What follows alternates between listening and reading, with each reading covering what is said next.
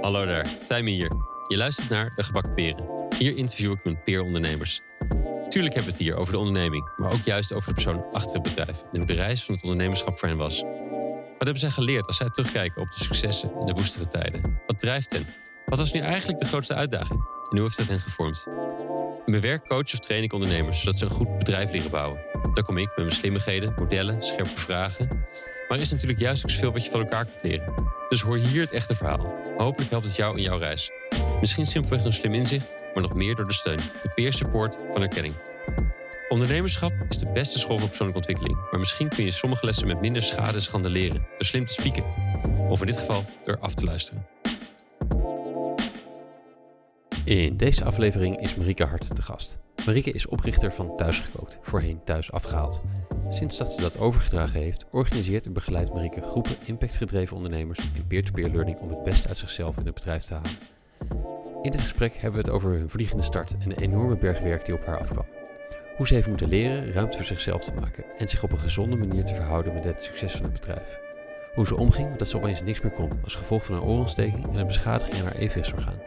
En over opgroeien in een woongroep, zelfzorg en aandacht voor het hier en nu. Wat een fijn gesprek dit. Natuurlijk omdat Marieke met thuisgekookt zoveel mooie contacten tussen mensen teweeg heeft gebracht en ze schitterend vertelt over de raketlancering die die periode was. Maar ook omdat, en dat vind ik misschien nog wel belangrijker, ze zo open en helder vertelt over haar persoonlijke groei in het ondernemerschap en het belang van goed voor jezelf zorgen. Dat is voor werkelijk elke ondernemer belangrijk. Dankjewel Marieke voor het voorbeeld dat je daarin zet en het werk dat je nu met en voor ondernemers doet. Veel plezier met luisteren. Hier is Marieke Hart. Welkom Marieke. Welkom in de studio hier, in de, de Podcast Garden. Uh, leuk dat je bent. Ja, leuk om hier te zijn. Dankjewel. Ik begin uh, eigenlijk altijd bij het begin, dat heb je gehoord. Ik begin een beetje bij waar je bent opgegroeid. Ik, ik ben benieuwd hoe jij nou ja, geworden bent wie je bent. Dus kun je me meenemen naar waar je opgroeide? Waar, waar, was dat? Wat voor gezin was dat? En wat is de dynamiek rond de, rond de eettafel, vraag ik altijd naar. Omdat dat toch, dat toch wel een beeldend voorbeeld is van hoe, de, hoe iedereen erin zit, zeg maar. Ja, uh, ik kom uit Utrecht. ik heb twee hele lieve ouders en een oudere broer. En ik heb de eerste paar jaar van mijn leven meteen, denk ik, een hele bijzondere start gehad. In de zin dat ik ben opgegroeid in een communistische woongroep. Oh, wauw. Ja, oh wauw. Ja, ja, dat wel. bijzonder, ja. Ja, dat is zeker bijzonder. Um, dus wij woonden met uh, allerlei gezinnen. Daarvan woonden de kinderen bij elkaar in ons huis. Het kindertehuis of het kinderhuis. Uh, collectief ook echt met een K. Um, en de ouders woonden ergens anders. Uh, vanuit een communistisch ideaal. Mm. Uh, ook met het idee dat vrouwen ook moesten kunnen werken. En niet allemaal thuis zitten voor de kinderen was het idee. Dan doen we dat opvoeden ook collectief. Um, ja, en dat is ja, bijzonder in een heleboel opzichten. Um, en niet alleen maar leuk, denk ik. Mm. Maar ook heel mooi. Ja, dus het is, ik vind het heel dubbel. Ik kijk er heel dubbel op terug. Ik heb uh, in mijn latere leven wel gezien dat het voor mij als klein kind niet de meest ideale hmm. omstandigheden waren. Uh, druk, weinig stabiliteit, uh, spanning tussen de volwassenen. Want het is natuurlijk knetter ingewikkeld om zoiets te yeah. laten werken. Uh, en dus ook echt dat collectieve opvoeden maakte ook dat ik ja, die ouders, mijn eigen ouders, dus maar soms zag. Hmm. Uh, nou ja, dat is qua stabiliteit, veiligheid, hechting misschien niet ideaal. Uh, tegelijkertijd, ja, mijn ouders gingen echt voor hun ideaal en, en waren bereid daar ook persoonlijk een prijs voor te betalen. In de zin dat ze dachten, ja, het is, het is moeilijk dit en een zoektocht. Uh, maar ja, stel nou dat we dit uitgedokterd krijgen en we kunnen de hele samenleving hiermee inspireren. Hoeveel kinderen kunnen we dan wel niet helpen? Ja. Dus het stond echt ten dienste van iets groters. Een dat, soort dat experiment. Dat, eh, dat, is wat hem motiveerde. Ja. Ja, en, en de waarde achter het communisme uh, ja. van gelijkheid en, en iedereen gelijke kansen en ja. eerlijk delen. Uh, ja, dat zijn natuurlijk in essentie, vind ik dat prachtige waarden. Um, ook al heeft het communisme als politiek systeem zelden succesvol uitgepakt, zeg ja. maar, is dat wat eronder ligt natuurlijk wel heel mooi. Dus ik vind het heel inspirerend dat mijn ouders voor hun droom gingen. Voor mij als klein meisje denk ik niet ideaal. Hmm. Uh, dus ik ben heel blij dat uh, in eerste instantie mijn moeder op een gegeven moment het lef heeft gehad om te zeggen: uh, ik wil dit niet meer. Ehm, dus we zijn daar uitgegaan. En toen? toen? was ik drieënhalf. Oké. En ik heb heel veel bewondering voor mijn ouders dat ze daar samen goed doorheen zijn gekomen. Zij zijn het enige stel dat bij elkaar is gebleven. Oh, wow. Ehm, en inmiddels 50 plus jaar getrouwd is. Ehm, en vanaf dat moment waren wij dus gewoon een gezinnetje met z'n vieren. En ik weet dat ik daar, ja, daar heb ik eigenlijk alleen maar hele fijne herinneringen aan. En uh, hele warme uh, tijd. Dus ja, dat eettafel uh, tafereel, dat was radicaal anders tot mijn drieënhalfde ja. en vanaf mijn drieënhalfde. En hoe was jij? Je beschrijft een beetje waarom het niet prettig was. Hoe, hoe ging jij om in, weet je nog hoe je omging met die Ja, weet ik natuurlijk vooral van de verhalen van mijn ouders. Ja. Um, ik organiseerde aandacht op een positieve manier. Hm. Dus ik was uh, uh, lief, gezellig, had aandacht voor anderen en, en werd dus ook geliefd. Hè? Dus ik heb heel veel liefde en aandacht gekregen van al die ouders. Um, maar daar had ik wel, uh, ja, Kijk, ik, wat ik hier moeilijk aan vind is, ik vertel er nu als volwassene over, terwijl het gaat over mij als klein kind, waar ik zelf weinig actieve herinneringen aan heb. Dus ik heb daar wat, nou ja, in mijn latere leven wat therapie op losgelaten. dus het is mijn duiding van nu. Zeker. Uh, ja. nou ja, die ter disclaimer. Um, wat ik weet uit de verhalen is dat het was uh, voor mij pittig qua drukte. En uh, op een gegeven moment, ik ging vijf dagen per week naar de crash. En op een gegeven moment heeft de crash tegen mijn uh, ouders gezegd: Dit is niet goed. En toen mm. heeft mijn moeder mij uh, alleen thuis genomen. Toen was er dus verder niemand in dat huis, alleen mijn moeder en ik. Ja. Als ik dat zeg, dan merk ik ook dat, dat, me, dat me dat wel ontroert. Um, want als mijn moeder daarover vertelt, dan was dat ook een soort oase van rust en aandacht. En ja. dan was ik gewoon met kleine dingetjes aan het kneuteren, terwijl mijn moeder uh, vlak bij me was. Dus Um, en toen we eruit gingen, toen was ik 3,5 en toen heb ik iets gezegd van um, eindelijk geen herrie meer aan mijn hoofd. En eindelijk weet ik wie me komt ophalen van het kinderdagverblijf. Oh, wauw. Ja, ja, ja, ja. Dat ze dat, dat willen weten. Ja, ik herken dat die controle willen hebben, herken ik bij mijn jongste dochter ook. Die wil gewoon weten uh, welke dag wie gaat wat doen uh, en, en, wie komt me halen straks. Die, die, die ja. prettig. Ja, dus ja en jouw dochter heeft dan waarschijnlijk de opties papa of mama. En ik had uh, ja. tien volwassenen ja, die, die mij veel. konden komen ophalen. ja, ja. Ja, en ik vind het, weet je, ze zeggen vaak: it takes a village to raise a child. Hè? En ik geloof best dat je meer dan twee primary caretakers kan hebben. Ja. Uh, daarom, daarom vind ik het ook belangrijk om er genuanceerd over te praten. Uh, maar puur in, in, in stabiliteit, rust, veiligheid, geloof ik wel dat ik iets gemist heb. Mm. En, en dat heb ik in, de, in mijn latere jeugd heel, jeugd heel veel gekregen. Yeah. Hè, dus in het, vanaf het moment dat wij met z'n vier waren, uh, ja, mijn ouders super lief, veel aandacht, veel ruimte voor ons, voor onze beleving, voor wat wij wilden. Uh, maar wel ook grenzen stellen, uh, warme sfeer, veel knuffelen. Uh, ja, ruimte voor, ja, voor gewoon zijn wie, wie wij waren. En uh, dus ik heb een hele gelukkige herinnering aan, aan het grootste gedeelte van mijn yeah, jeugd. Yeah. Uh, maar ik weet dat daarvoor iets heel bijzonders heeft plaatsgevonden. Yeah. Wat bleef er nog in, dat, in, het, in die periode erna? Wat bleef er nog over van, van, de, van de communistische manier van het, van het gezinsleven? Oeh, dat is een goede vraag. Um, nou, ik denk in de praktische zin eigenlijk weinig. Hè, wij waren gewoon een gezin, uh, zoals eigenlijk alle gezinnen dat deden. Um, ik weet dat mijn ouders hebben echt ook wel ja, moeite gehad om, om, om zich weer gewoon te verhouden tot elkaar en ons als gezin. Yeah. Uh, maar daar herinner ik me eigenlijk weinig van. Dus dat hebben ze knap opgelost met z'n tweeën.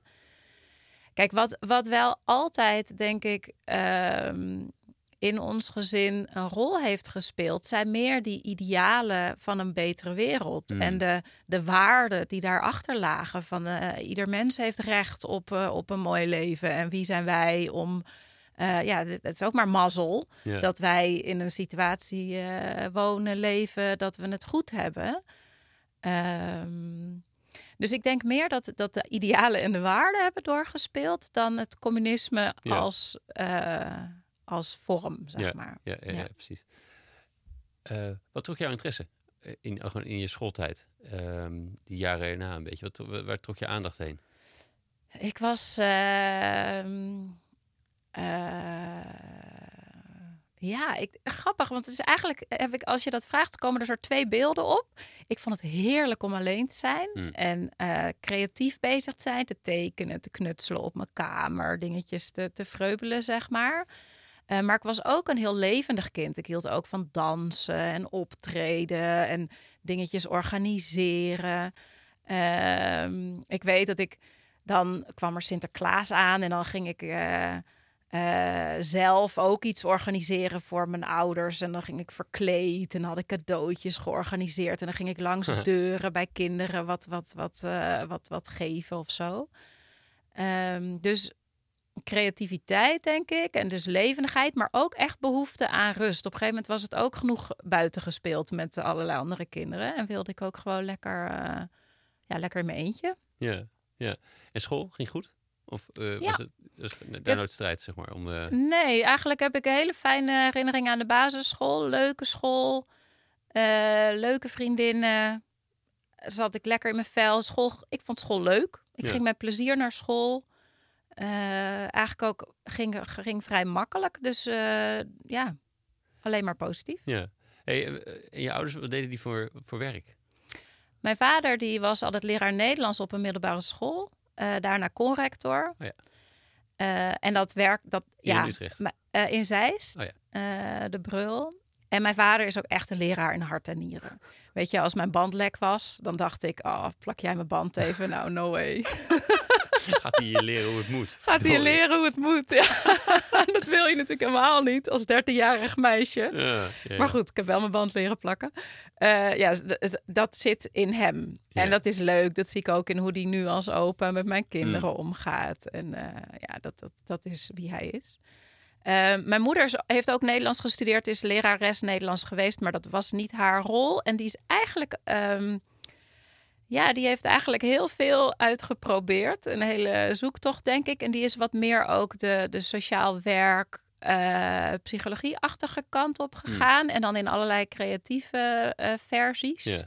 En dus die heeft ook een tijdje een soort coachpraktijk aan huis gehad. Eh, maar dat was toch niet helemaal de vorm. Maar toen heeft ze ook nog wel wat met groepen gedaan. Ehm, ja, dus het is niet zomaar één beroep op te plakken, Nee, zeg maar. nee, nee. Heb je daar, maar heb je daar een beeld van gekregen hoe dat, hoe dat werk werkte? Want dat ben je natuurlijk later zelf ook gaan doen.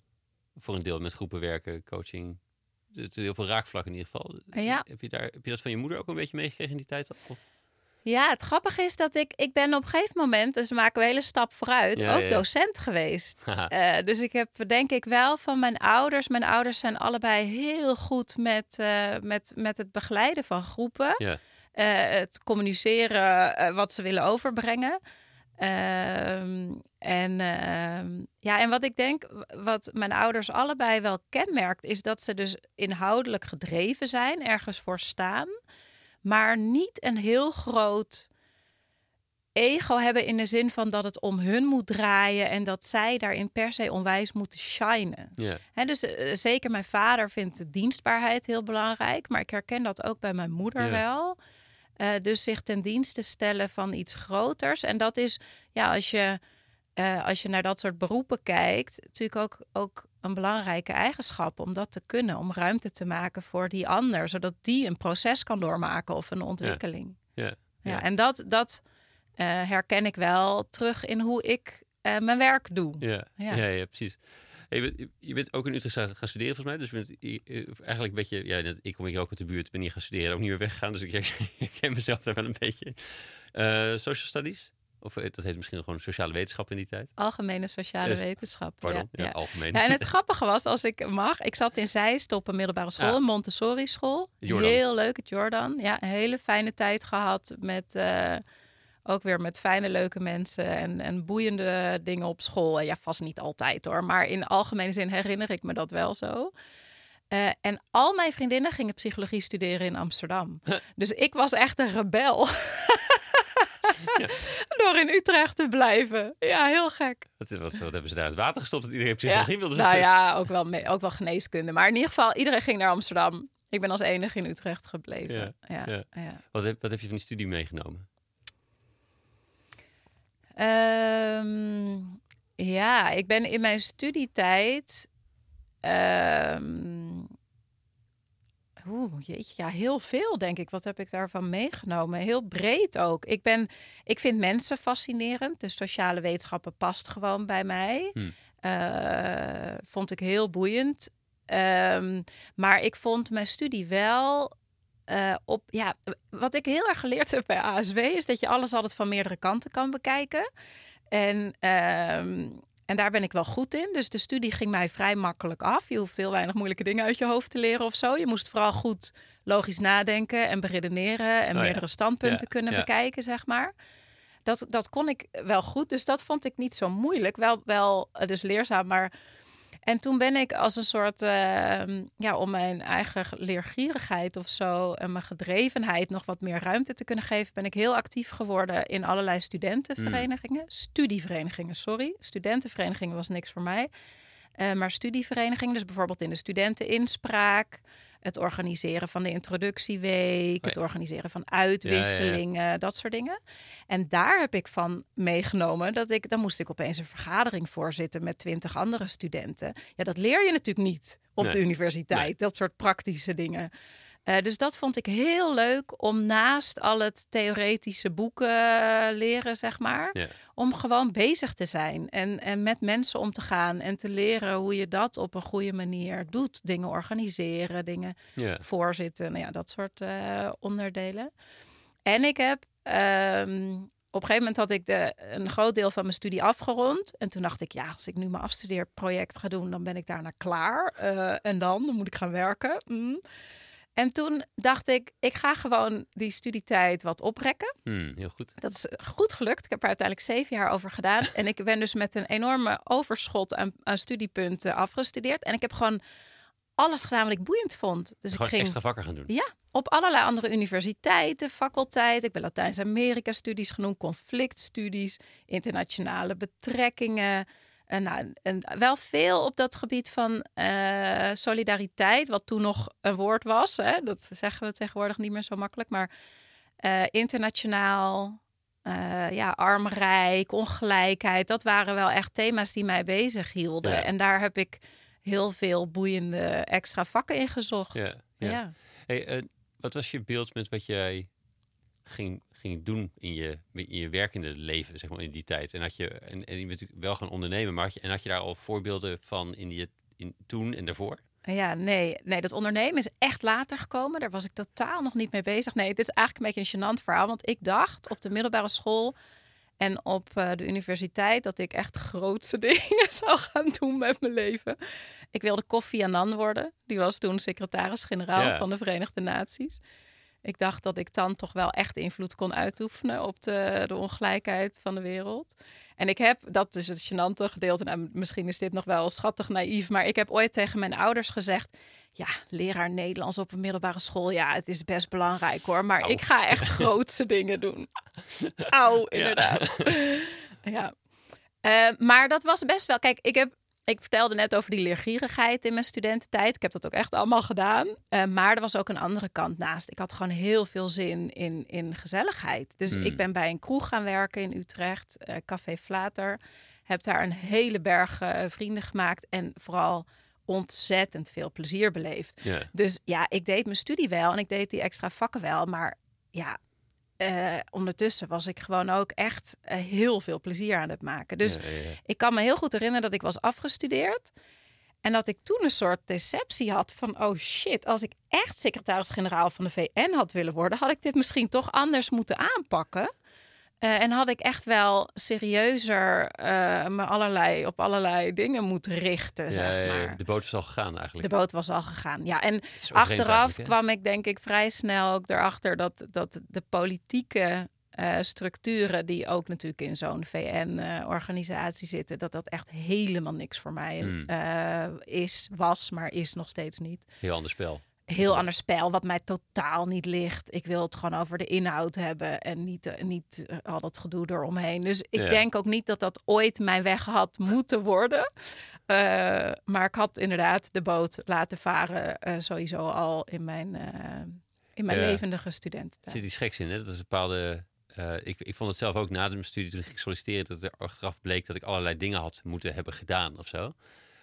Nog los van het feit dat je dat dus dat je er later achter moet komen, maar ook dat dat zo nodig is of zo voor sommige vak- voor sommige beroepen. Dat het dat je zo al vanaf heel jongs af aan bijna een soort pad, pad moet hebben gevolgd. Anders, anders, Ja. anders kan het niet. Dat, Nee, want er ja, zijn kennelijk precies. anderen die het wel gedaan hebben en dan gaan ze die kiezen. Dus, ja, ja. Ja, Hmm. ja zo, zo eh, helder was ik dus kennelijk niet over mijn pad. Want dat heb ik dus niet eh, vroeg Ja, genoeg ja, ja, ja. ingezet. Ja. Nou, ik was, ik was net zo hoor. Dus ik zei, ik zei dat, ik, dat, ik, dat ik CEO van Philips ging worden. Dus, dat, eh, dus, dus het was net zo naïef en groots en megalomaan, ja. Grappig. Hey, wat, en, maar dat, dat was misschien dus een beetje ontnuchtigend of zo. Maar hoe, heb, hoe ben je ermee omgegaan? En waar, waar ben je, wat is toen je, je, nou, je, je redenatie om dan te, te kiezen voor volgens mij context en later NCDO? Ja, hoe, Ja. hoe is dat gelopen? Nou, ik heb, ehm, ja, ik heb eh, ehm, als onderdeel van mijn uitgebreide studieplan eh, ben ik nog een half jaar naar Guatemala geweest. ja. Wat echt eh, een hele bijzondere tijd was en mij heel veel zelfvertrouwen gaf Mm. toen. Om letterlijk in je eentje met een rugzak eh, Ja. naar de andere kant van de wereld te gaan en eh, het daar zelf te redden. Eh, maar ook daar lag een naïef plan aan eh, ten grondslag. Want ik ging daar mijn eh, afstudeeronderzoek doen. En ik had een basiscursus Spaans gedaan bij de faculteit Letteren. En ik dacht, dat kan ik wel. En ik kwam daar en ik wilde me in de indigena's eh, verdiepen. Dus ik kwam daar bij, bij Maya-organisaties die die rechten vertegenwoordigden. En Ja, ik kreeg meteen eh, zulke stapels rapporten mee om me dan voor te bereiden In het op, Spaans. eh, in het Spaans. En dan was ik bij van die vergaderingen met allemaal mensen van die organisatie. Ik kon er geen bal van begrijpen. ja, dat is wel moeilijk, ja. Dus toen dacht ik, ja, dit is niet reëel. Dit is gewoon niet reëel. En ik mijn docent nog mailen, die, die, die, die zei, oei, ja, dit wordt wel moeilijk. Nou, dus ik dacht, oké, dit afstudeeronderzoek, dat wordt het niet. Dus ik ben daar verder Spaans gaan studeren en heb vrijwilligerswerk gedaan. En heb een mooie tijd gehad met reizen. En toen ik terugkwam, toen moest ik dus alsnog een afstudeeronderzoek doen. En dat, dat internationale, dat hield mij heel erg bezig. En ook heel erg de verhouding tussen hier en daar. Dus Mm. de vraag, wat doet het met ons om op het nieuws te zien wat er in de rest van de wereld gebeurt? En in hoeverre laten we ons daardoor beïnvloeden? Ook in de keuzes die we maken, in het gedrag dat we vertonen. eh, in wat we consumeren, in hoe we politiek kiezen, noem het allemaal maar op. Ja, dat fascineerde mij onwijs. En met name dan waarschijnlijk waarom zo weinig. Ja. Ja. Ja. Wat ik zonder oordeel, hè, want ook ik zelf le- leefde gewoon het leven wat erbij past bij als je in Nederland. Hmm. eh, ehm, maar, maar dus die vraag over, dat, ja, over die solidariteit eh, hield mij heel erg bezig. En, en ik dacht ook, ja, als ik dan de wereld wil verbeteren, dan, dan, dan moet er hier iets veranderen. Ook. Ja. Eh, nou, dus ik heb mijn afstudeeronderzoek geschreven over draagvlak voor ontwikkelingssamenwerking. En eh, toen, dat was eh, achteraf, heb ik hem niet zo bewust gedaan, maar best een slimme keus. Ben ik alle bobo's in dat veld gaan interviewen. En onder andere Fons van der Velde, die was directeur van Context International Oh ja. Cooperation. Een sociale onderneming Oh ja. in de wereld van ontwikkelingssamenwerking. En eh, ik was zo geïnspireerd door zijn verhaal en wat, wat, zijn, eh, wat zijn organisatie deed, dat ik dacht, daar wil ik werken. Hmm. En ehm, eh, net nadat ik afgestudeerd was, ben ik eerst op de universiteit een tijdje gaan werken als docent-onderzoeker bij sociale wetenschappen. En dat vond ik ook boeiend, maar context bleef in mijn hoofd zitten. En ja, toen heb ik, het is grappig, want heel, heel vaak loopt het leven gewoon zo. Maar toen heb ik echt gedacht, eh, daar wil ik werken. En daar heb ik ook alles op alles gezet. Ik heb gewoon anderhalf jaar lang gesolliciteerd op elke functie die ze hadden. Van office Oh ja. manager tot senior consultant en alles wat er tussenin zat. Ik so- solliciteerde er gewoon op. ik dacht, ik moet gewoon zorgen dat mijn, mijn naam daar top of mind is. En op een gegeven moment hadden ze iemand nodig die een soort bijbaantje verslagen typte van lezingen die ze organiseerden. Terwijl ik dus gewoon een fulltime baan had. Ik dacht, maakt me niet uit, ik ga dat doen. Ze moeten aan mij denken. Nou ja, na anderhalf jaar belde Fons. En die zei, ja, ik geloof niet dat ik nog langer om je heen kan. Dus kom dan maar praten. En, uh, Hoe hebben ze daar in die tijd zo? Hoe was het in die, in die, in die anderhalf jaar voor hun? Dat ze dat... Uh... Nou, het was, het was wel uh, bijzonder, geloof ik, voor hun. Want, um, want ik kwam daarmee, denk ik, veel sterker over dan ik me in werkelijkheid voelde. Uh, dus ik denk wel dat ze, uh, nou ja, uiteindelijk heeft, hebben, hebben mijn uiteindelijke collega's ook wel uh, daar iets over gezegd toen ik er eenmaal werkte. Ja, ja. En ik heb er zeven jaar gewerkt uiteindelijk. Um, ja, dat, dat is natuurlijk wel een soort gedrevenheid of zo. Die Ja. een soort van ik ga voor dat wat ik wil. Terwijl, ja, dat, dat is ook waarom ik het wel een bijzonder verhaal vind. Want in het, in het leven heb ik ook best wel vaak moeite met ruimte innemen voor mezelf. Mm. En ehm, eh, grenzen aan te geven en te gaan staan voor dat wat voor mij persoonlijk goed of belangrijk is. Ja. Dus ik heb daar denk ik wel een ander beeld opgewekt dan als je mij in mijn geheel kent. Hmm. Uh, maar ja, het heeft gewerkt. Ja. En, uh, en toen ik er eenmaal werkte, toen, toen kreeg ik gewoon het, het contact echt vanuit wie ik was Ja. uh, met, met de collega's. Ja, mooi. Ja. mooi. Hey, eh, je, je hebt daar dus best wel ehm inderdaad zeven jaar gewerkt, zei je. Eh, wat, wat was voor... Je was toen, en toen, dat is een sociale onderneming. Dus is misschien al een beetje... Is, was in die zin ook een beetje een voorbeeld voor hoe je later wilde gaan ondernemen? Ja, zeker. Ja, en het, en het grappige is, op dat moment was ik nog steeds niet bezig met dat ik later zou Nee. gaan ondernemen. Dat ondernemen is echt een beetje toevallig op mijn pad gekomen. Daar was ik helemaal niet mee bezig, maar ik was wel echt geïnspireerd door die vorm. Dat sociaal ondernemerschap. En hoe hadden zij dat ingericht? Je hebt natuurlijk verschillende smaken, eh, maar eh, hoe was het bij hun? Nou, het is. Eh, kijk, het was eigenlijk een soort consultancy eh, onderzoekstrainingsbureau. Hè? Dus wij werkten vooral voor ontwikkelingsorganisaties. Ehm, en die betaalden ons gewoon. Ja, Maar ehm, dus wij waren in die zin gewoon een bedrijf.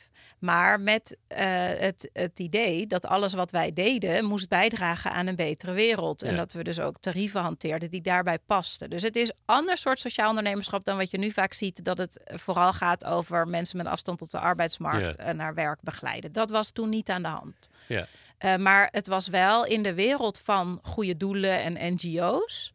Was het zeg maar het gebruiken van ondernemerschap om iets ja uh, precies. moois voor de wereld te, te realiseren. En dus de Ja. tarieven waren voor, voor mensen die, waarvan ze vonden dat het belangrijk was dat ze toegang kregen lager dan voor andere clubs? Of, Nou, eigenlijk waren al onze klanten op dat moment NGO's. Dus ja, dat Ja. was een soort.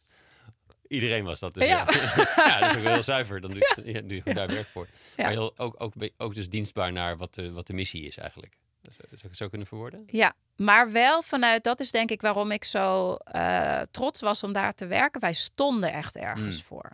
Dus als consultant werk je natuurlijk ten dienste van de missie van de ander, maar wij stonden echt ergens voor. En eh, ik was verantwoordelijk voor het project eh, dat ging over draagvlak voor ontwikkelingssamenwerking. Ja. En daar waren wij ook wel, ehm, ja, een van de thought leaders, zeg maar, van dat moment op, in dat veld op.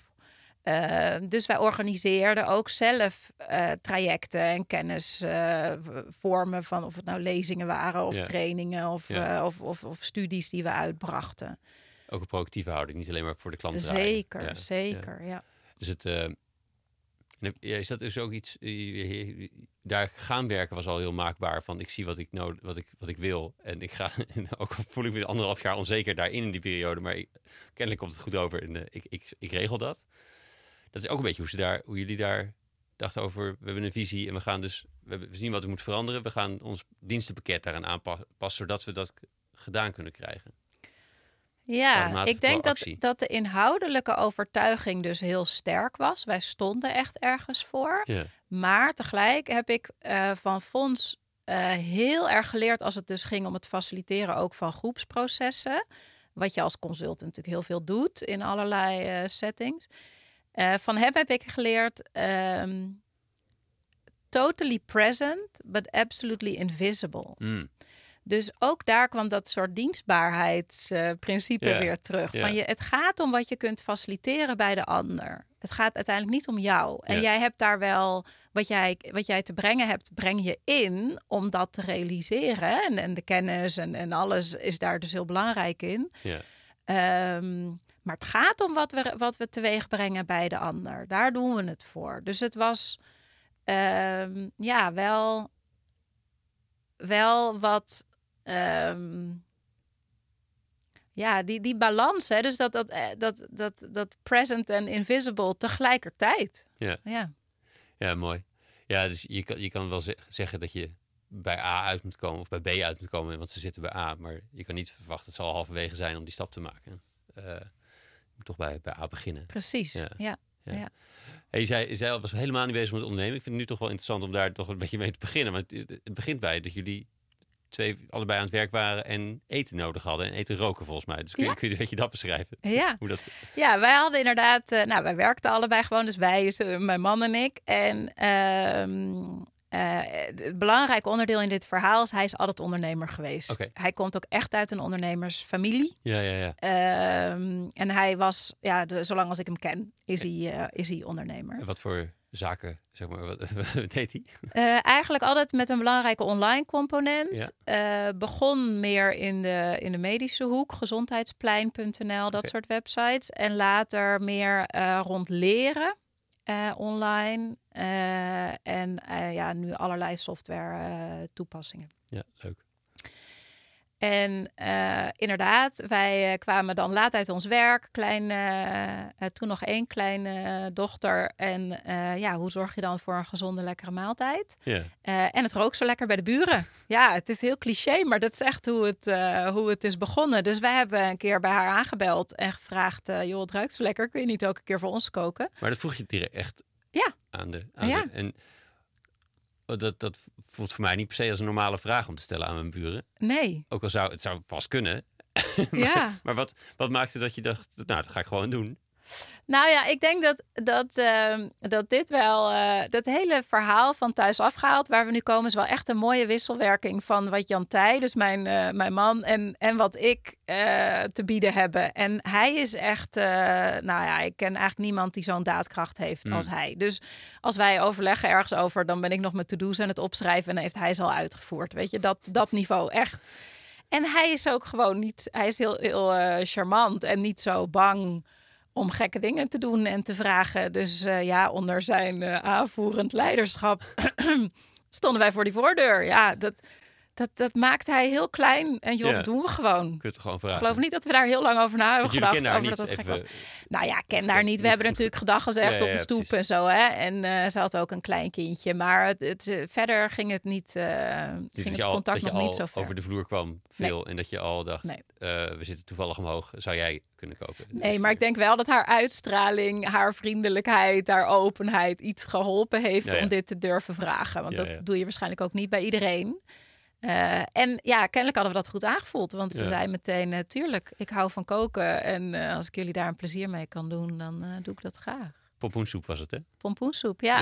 ja. een paar dagen later gingen wij eh, met, eh, ik geloof 1,50 euro naar haar voordeur. En kwamen met eh, drie bordjes pompoensoep eh, weer terug.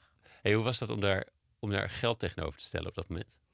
Nou, dat klopte wel heel erg in een. ehm, het was natuurlijk heel weinig, hè? Dus het is echt een soort eh, boodschappen-onkostenvergoeding.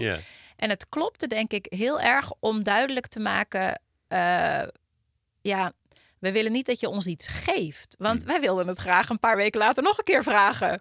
Hè? Dus het moest ook wel vanaf het begin een soort van in verhouding zijn. En het kostte haar natuurlijk al extra tijd en moeite. Maar dan zou het niet kloppen dat ze ook nog zou moeten betalen voor ons Ja, ja, ja, eten. precies. Ja, maar je vraagt haar dus ook in de tijd erin te stoppen. Dat Ja. is, eh, en, en, dus wanneer is het voor haar oké of zo? Is dan Ja. echt de zoektocht. Ja, Ehm, eh, en, en toen, dus dat, je- je had het dus voor jezelf één keer. Dat moest drie weken later weer, zeg maar, als het even kon. Hoe ja dit- we, en toen vanaf dat moment zijn we daar, zij en wij vonden het allebei heel leuk. Dus we zijn daarover gaan vertellen. En eh, hebben een WhatsApp groepje gestart met een paar andere mensen in de buurt. Je hebt en- een Lombok, of niet? Ja, hier in Lombok. Ja. Ja. En ehm, er was op een gegeven moment een moment dat eh, een eh, buurman van een paar straten verderop, die had een feestje en die ging eh wagyu burgers bakken. En die hadden ze in dat appgroepje gezet van... joh, ik ga er toch een heleboel bakken. Als jullie ook willen, kom maar halen. Dus daar ging Jan Tij heen. Maar een aantal anderen uit dat WhatsApp-groepje kwamen Oh, ja. ook. Dus die kwamen allemaal daar wat Wagyu-burgers eh, Wat halen. burger is dat eventjes? Ja, het schijnt iets bijzonders te zijn. Ik weet het niet. Ik ben tegenwoordig vegetariër, dus ik... eh, ehm, ik, ik, ik ben niet zo op hamburgers, maar Jan Tij heeft een grote, had toen heeft nog steeds wel een grote liefde voor hamburgers. Dus die, eh, die nou, het schijnt iets bijzonders te zijn. Oké. Ehm, en dat was denk ik wel eh, een belangrijk moment om te zien van, oh ja, er zijn meer mensen die dit leuk vinden. En vervolgens gingen wij daarover vertellen aan vrienden, collega's, familie, noem het allemaal maar op. En die zeiden allemaal, oh, dat wil ik ook. Dus dan zeiden wij, ja, dan moet je gewoon met je buren aanbellen. nou, precies wat jij net zei van, oeh, dat is toch best een beetje gek. Ja, de meeste zeiden, dat ga ik niet doen. Ehm, dus vandaar kwam het idee van, ja, hier zit iets leuks. Eh, hier kunnen we wat mee, maar hoe organiseren we dat dan? En daar kwam dus Jan Thijs een online ervaring eh, heel erg van pas. Die dacht, nou, eh, we laten gewoon een website maken waar je die aan maaltijden kan aanbieden en Ja. waar buren kunnen zien wat ze kunnen afhalen. En toevallig waren wij, was ik op dat moment eh, voor mijn werk heel erg bezig met het thema voedselverspilling. Hmm. Eh, dus dat konden we er heel mooi aan koppelen. Ja, het is ook eigenlijk zonde hoeveel we allemaal weggooien. En eh, sommige dingen Ja. maak je gewoon net zo makkelijk in de grote pan. Ja. En dan heeft gewoon iedereen daar profijt van. Ja, ja, ja, precies. Dus jullie dachten, we gaan, we gaan, we gaan iets maken hiervoor. En wat het was kennelijk zo leuk, of, of Jan Tij had zoveel die, die daadkracht weer, dat hij denkt, nou, dan, eh, als je het wil, moet je het ook doen ook, of zo? Of, Nou, dat had er wel een boel mee te maken. Want ik weet nog dat wij gingen toen op wereldreis, of wereldreis op huwelijksreis. eh, met onze eh, eh, dochter van anderhalf. En eh, eh, terwijl we op eh, huwelijksreis waren, liet Jan Tij de eerste, de eerste versie van de website Oh ja? zien. En, ehm, en ik zei nog, ja, is dit het wel? Weet ik veel. Moeten we niet focusgroepen organiseren om te gaan ontdekken wat mensen leuk vinden of wat Ja, mensen ja. aanspreekt? Nou, het zat hij me echt aan te kijken van focusgroepen. Ik kijk wel even. Ik vertrouw gewoon op mijn eigen inschatting. Ehm, en toen hadden we een website. wauw. En wat, Ja, wat en- kon die website precies? Eh, die kon eigenlijk ehm, ja, al best veel van de basics. Dus later hebben we nog veel meer bij ontwikkeld. Maar voor een minimal viable product, zeg Ja. maar, kon die al best wel veel. Dus je kon hem altijd aanbieden. En dan eh, kon je op een kaartje zien eh, wat er bij jou in de buurt af te halen was. Je kon ook zeggen, ik wil e-mails krijgen als er maaltijden in de buurt worden aangeboden. Vanuit die e-mail of vanuit dat kaartje op de site kon je dan Ja. klikken op ik wil zoveel porties, ik kom zo laat. Eh, en dan daarna kon je een bedankje achterlaten. Als je de maaltijd eenmaal had opgehaald, dan kon je een bedankje schrijven aan de thuiskok. En eh, die kreeg dan op die manier ook een beetje een profiel met zoveel bedankjes en dat soort dingen. Ja, en, en hoort achteraf nog iets. Want eh, bij het afhalen weet je, dat is, weet je nog niet of het lekker was. Nee. En wij dachten bij alles, we moeten die website zo inrichten dat het zoveel mogelijk aansluit bij je eh, ervaring tussen buren. Dus het gaan we ook niet een review noemen of zo. Als je van je buren iets krijgt, dan bedank je ze daarna. Dus Ja. we noemen dat bedankjes. Nou, zo hebben we steeds naar die site gekeken van hoe faciliteren we nou dat wat er in het echt... Dat, het gaat natuurlijk om dat moment bij elkaar op de stoep of bij elkaar in de keuken. Ja. Wat moeten we online doen om dat moment zo, zo leuk en waardevol mogelijk te maken? Ja, en dan moet het heel, heel zuiver kloppen of zo bij wat het is. En niet, niet zomaar het platform wat, wat bepaalde woorden gebruikt. Of eh, er zitten Ja, er weer likes en reviews bij en zo. Ja, ja. Mooi. Ja, wel goed dat, je, goed dat je er zo bewust over nadenkt. Vind ik wel, vind ik wel goed. En, en, maar nog steeds, eh, dit kostte geld. Ja, En, en waarom dan? wa- wa- wat maakte dat jullie dachten, nee, dat, eh daar stoppen we er gewoon in? Eh, nou, die, die, die allereerste versie van de website, die kostte zeker geld, maar dat was ook niet de wereld. Ehm, ja, en op dat moment was het, eh, was het wel van, nou, er zijn zoveel mensen enthousiast. Hier kunnen we wel wat mee. Dus we hadden ook wel, ook wel hoop dat dat, dat dat wat zou opleveren en dat daar eh, tractie op zou komen, Ja. zeg maar. Ehm, en Ehm, ja, achteraf ook echt heerlijk naïef, zoals we daar zijn ingegaan. En we hadden natuurlijk onwijs mazzel dat we dat bij de Wereldrijd Door mochten presenteren. Hè? Dus hoe, hoe, hoe snel is dat? een week nadat de website af was, Nee, zat ik bij de Wereldrijd? Door. Ja, echt. Ja, echt. Want ik wilde, ik wilde vragen, in mijn naïviteit, hoe ben je dan van dat WhatsApp-groepje naar die website gegaan? Dat zit, zeg maar, hoe, ben je mensen op dat websiteje gaan krijgen? Ja, nou, de, de wereld, dankzij de wereld door. Ja, het is echt. We hadden niks. We hadden geen plan. We hadden geen marketing bedacht. We hadden geen social media kanalen. We hadden nog helemaal niks. We hadden de website net af en we zouden gaan nadenken over hoe gaan we dat doen. Ja. En toen zat ik bij de wereld draait door. Want je, zaten wij Letterlijk, jullie hadden een WhatsApp-groepje in Lombok. Ja. Met, met de buurt. Dacht, daar zit wel iets in. We gaan iets bouwen. We hebben een prototypeje een tijd laten zien op de huwelijksreis. En oké, we hebben hem online gezet. En, en, en de wereld, hoe kwam je dan bij de wereld door te zitten? Ja, Jan Tij had op dat moment een ander project. Die had een interactieve boxzak ontwikkeld. Een Eh, boxzak. Ja, Oh, dus een oh, soort ja. trainingsmodule Ja, ik- met sensoren in de bokszak die ik dan kon meten over hoe snel je sloeg, hoe hard je sloeg en ook met lampjes, zodat je dat je je moet nu dit lampje uit, uitslaan, zeg maar. En dan had hij met mensen van ehm, eh, volgens mij van de, van de TU Eindhoven of zo, met, ont, met, met developers, met ja, een soort ontdekkers, had hij dat dan bedacht en een prototype in elkaar geknutseld. En, en dat had hij ingestuurd. Je had toen die, die soort start-up tafel van Alexander Club, clubbing. Clubbing. Ja. Eh, en die had Jan Tij ingestuurd. Van leuk, een bokszak. En daar hadden ze, had de redactie enthousiast op gereageerd. Want er kwamen eigenlijk alleen maar apps en website. En dit was gewoon een fysiek Ja, ding. Dus daar werden zij enthousiast van. ja. Dus ze hadden Jan Tij gebeld en gezegd... nou, je mag dat komen presenteren. Ehm, het is überhaupt hilarisch dat ik toen... Toen was hij best wel zenuwachtig. Ik zei, ah joh, komt goed. Ik heel laconiek. Maar vervolgens had Jan Tij, die eh, redacteur aan de telefoon... zei, ja, dat is wel leuk, maar ik heb iets veel leukers inmiddels. Mag ik niet thuis afgehaald komen presenteren? Wauw. Ja, ja, we willen toch echt graag die bokszak. Nou, tig telefoontjes later belde Jan Tij mij op en die zei... eh, schat, heb je wat te doen vanavond? Ik zat gewoon op mijn werk. Ik had me wel, ik wist wel dat ik naar de studio zou gaan om te kijken naar Jan Tij, die zou presenteren over de bokszak. Ja. Eh, maar hij zei ja, ik heb georganiseerd dat jij daar ook mag zitten en eh jij hoorde die, die dag hoorde jij dat je die avond... Ja, ik zat al op mijn werk. Ik ben niet meer thuis geweest. Ik moest gewoon linea recta door naar de Arme studio. dochter. Ja. Ja, precies. Maar ik heb geen idee meer hoe we dat georganiseerd hebben. Maar er is vast goed voor gezorgd. Door opa en oma of zo. Ja, ja, ja.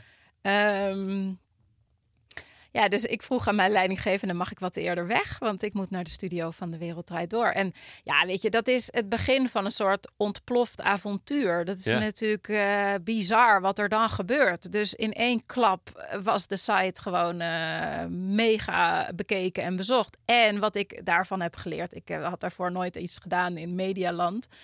Maar ja, die media die kopiëren elkaar. Dus als je op de wereld eruit doorkomt, Ja. dan belt de volgende dag ook de krant. En nog een krant en een tijdschrift en een radioprogramma en noem maar op. Dus ja, ik, ik, ik, ik zeg maar, dan stond, liep ik door de supermarkt om boodschappen te doen. En dan had ik ondertussen een radio-interview of zo. Ik, ik werd gewoon plat gebeld eh, door allerlei eh, media. Dus we hadden superveel gratis free publicity. Ja.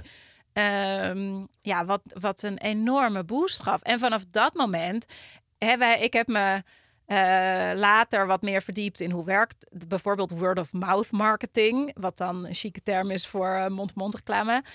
Eh, het is echt een bijzondere ervaring om bij je buren eten af te halen. Daar vertel je over. Dus vanaf het moment dat we eenmaal wat mensen hadden die maaltijden gedeeld hadden, eh, dankzij al die free publicity, gingen gewoon ook mensen erover vertellen. En dat stimuleerden wij. Dus eh, de eerste maanden handmatige Ja. e-mails naar iedereen die een maaltijd had afgehaald.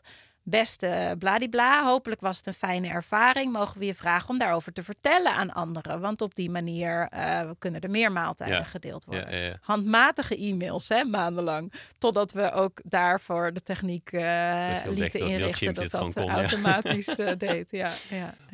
Hey, maar, en ook wel, ik wil het geen mazzel noemen, maar dat het wat je had ingericht, waar je opeens een sloot aan publiciteit op gooit, ook zorgt dat er mensen iets gaan doen. Want het, vaak kan je wel iets maken en dan kunnen er miljoenen mensen op kijken, maar dan gebeurt er dus niks. Nee, Want heb je, de, niet Nee. iedereen heeft een, een, eh, een raak product of zo, hè, wat echt iets, iets, iets in teweeg brengt. ja, en ik denk wel, eh, ik denk dat we zeker mazzel hebben gehad met die free publicity. Heel erg. Maar ik geloof ook dat we ehm, met het webbureau, waar we altijd thuis afgehaald mee hebben ontwikkeld. Eh, tot, eh, tot een paar jaar terug. Het is nu anders ingericht, maar eh, waar we het altijd mee hebben ged- gedaan. dat daar gewoon hele goede mensen werkten. En dat die dus heel goed. En Jan Tij had al best wel veel ervaring met online. Mm. Dus hè, de, de, gewoon een hele directe call to action.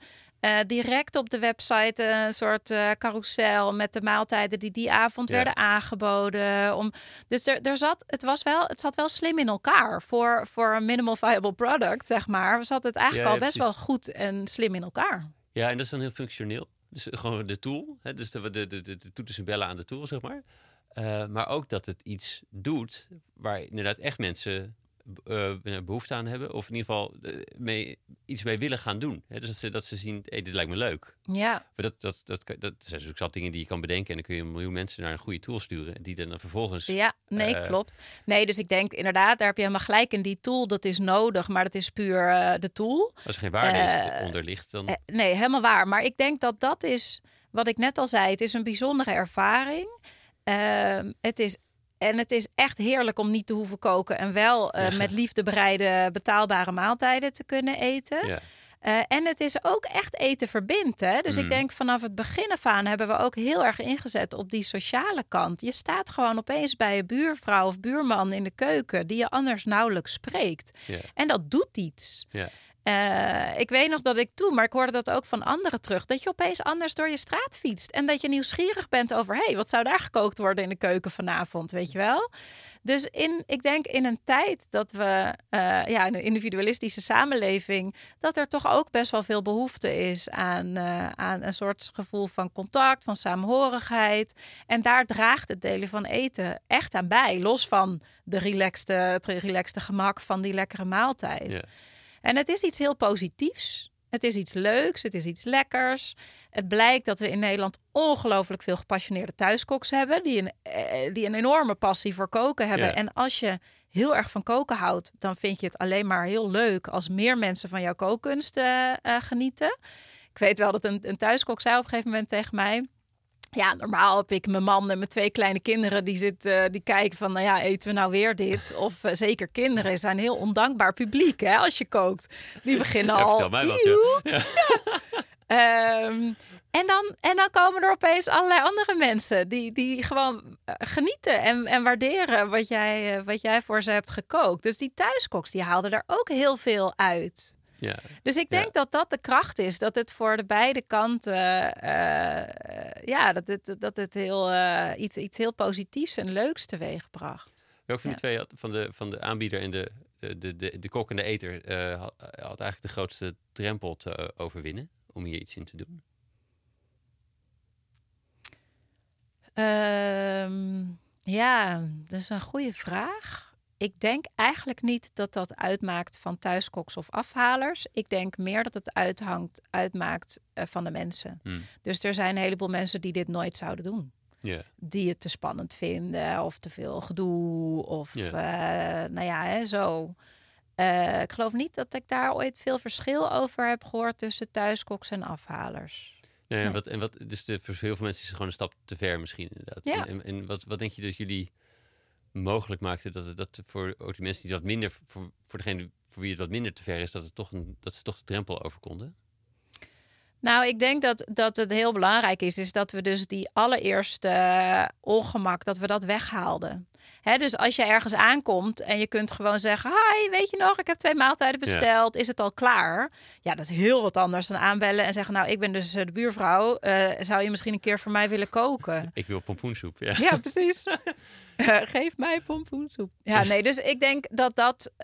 Um, dat dat, uh, dat weghalen van die eerste drempel, dat dat uh, het belangrijkste was eigenlijk ja. wat we deden. Want het is, kijk, voor elkaar koken. Wij zijn het in Nederland een beetje kwijtgeraakt. Uh, vroeger was het normaler en in een heleboel culturen in de wereld is het natuurlijk nog steeds doodnormaal. Ja. Dat je standaard te veel kookt voor wie er komt aanwaaien. Ja. We, alleen dat aanwaaien doen wij eigenlijk niet meer. We maken tegenwoordig een afspraak voor anderhalve week van tevoren. En dit, dus ergens denk ik ook, het appelleert aan iets heel normaals, aan iets heel ouds. Het is eigenlijk helemaal niet zo'n heel gek concept. Ja. Hè, dus een commune weer, Com uh, communistisch bijna. Ja. Uh, ja. ja. Mooi. Hey, dus dit, was, dit werd, volgens mij, wat ik, uh, dit, dit, werd een soort ach, achtbaan waar je opeens in, in belandde. Hè, met enorm veel mailtjes handmatig sturen in die begintijd. Je had ook gewoon nog een baan.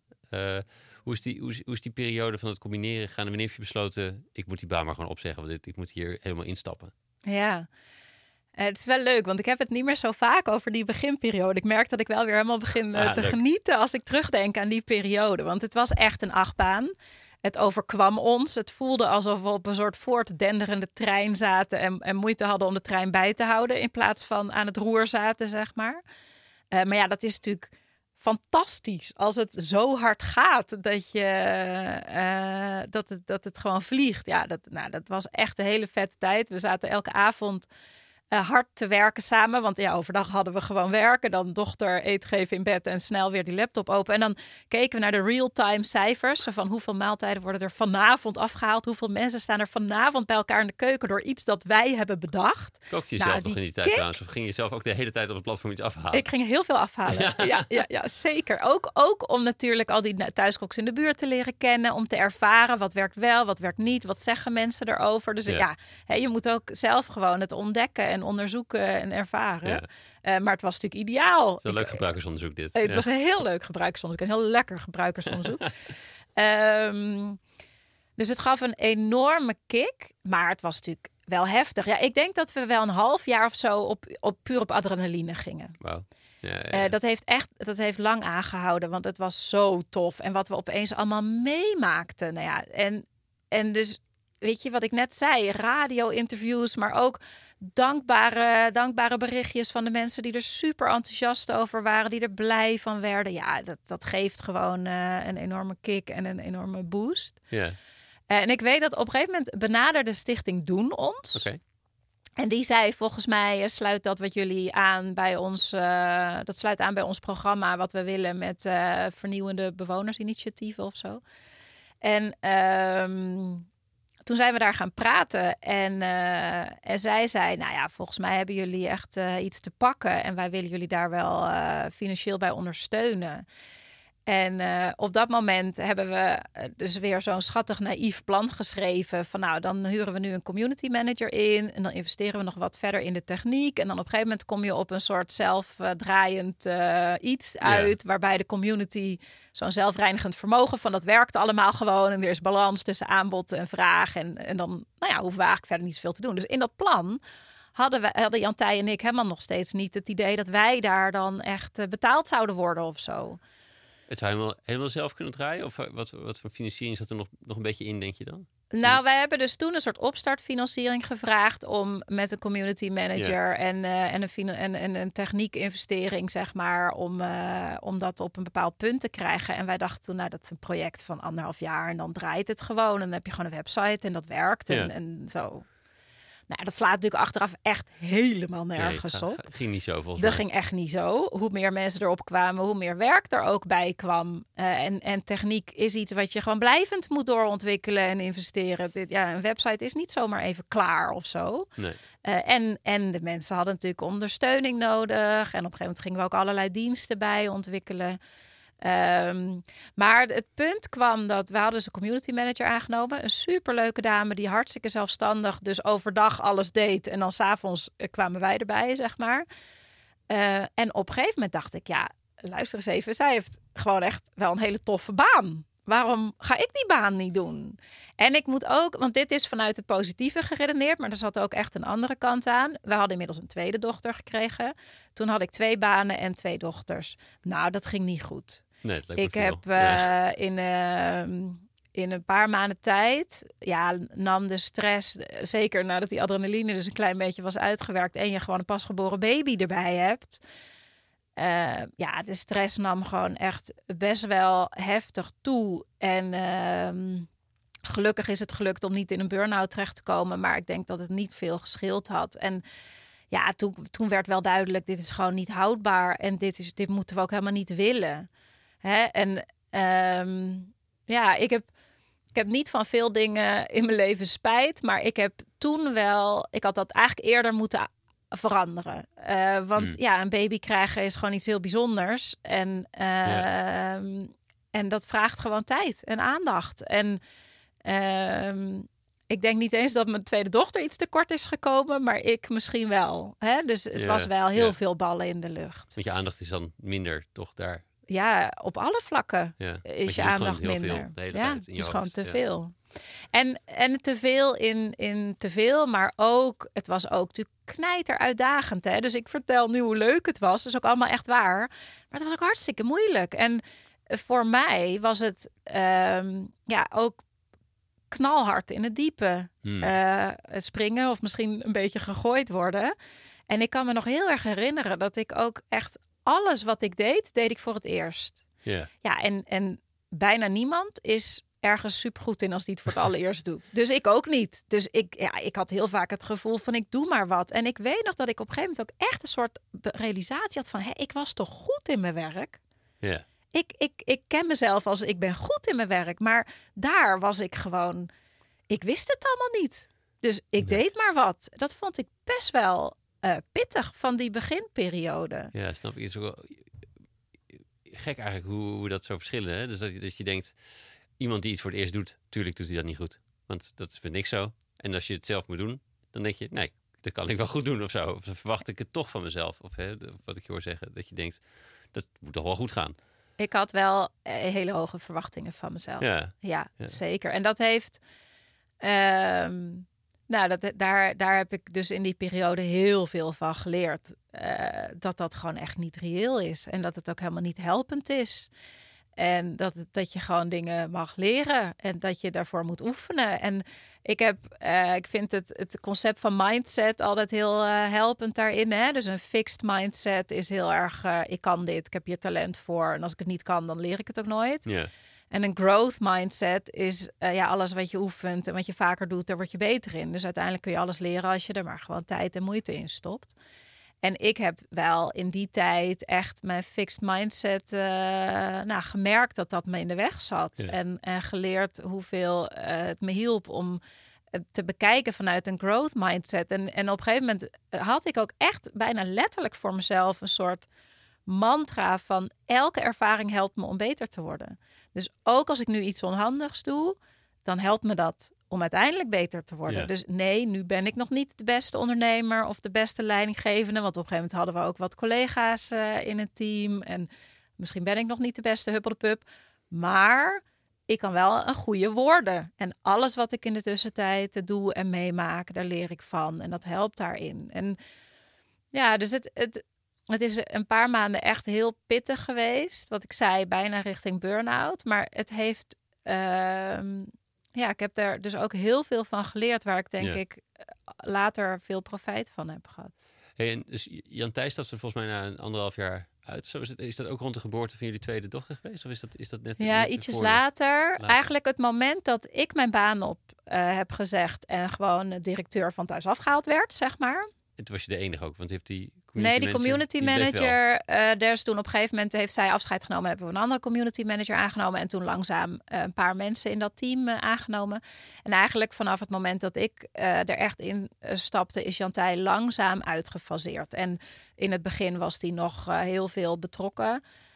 En op een gegeven moment steeds, steeds minder. Ja, en hij is gewoon, hij is gewoon weer gaan ondernemen. En jij, jij kon toen ook salaris naar jezelf uitkeren? Of, Ja. of in, in, toen je echt instapte, zeg Ja. maar? Ja, Ja. precies. Ja. precies. En ehm zo'n zo, zo'n mindset verander je niet in één keer. Het is niet dat je dat één keer hoort en denkt... oh ja, inderdaad, het woordje nog is heel belangrijk. Ik kan het nog niet. En, maar, en, dan, en dat je dat vervolgens zet, dan kan je dat wel weten. Maar de inter- intern blijft het wat, wat langer kleven, zeg maar. Hoe heb, weet je nog hoe dat, hoe dat zo langzaam echter geïnternaliseerd is? Ja, eh, nou, ik heb toen het zo, toen ik echt een moeilijke paar maanden had, heb ik, eh, eh, ben ik in therapie gegaan. Ik heb cognitieve gedragstherapie toen gedaan. En het heeft mij echt verbluft hoeveel er kan veranderen in een paar sessies. Hè? Dus in een paar sessies therapie, in een paar maanden, over de periode van een paar maanden. En in die therapievorm leer je heel erg kijken naar je eigen aannames en je eigen overtuigingen.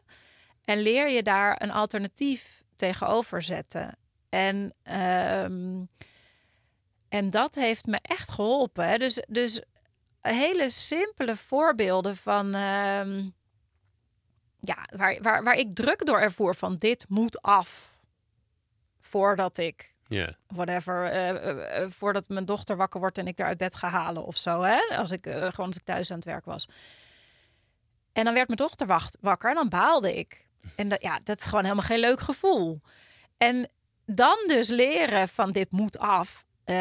wie zegt dat? Ja. Waar staat dat geschreven? Ja. Wat, wat dat is ook zijn? maar een Ja. gedachte. Je kunt er ook naast zetten. Oh ja, ik ben zo gekomen tot waar ik nu gekomen ben. Nu ga ik tijd met mijn dochter doorbrengen en later maak ik het af. En, het, en ik denk dat het ingewikkelde hier is dat dit allemaal heel voor de hand liggend klinkt. Ja. En precies zoals jij zegt, dit kun je iemand niet gewoon even vertellen en dan weet je dat en dan is dat anders.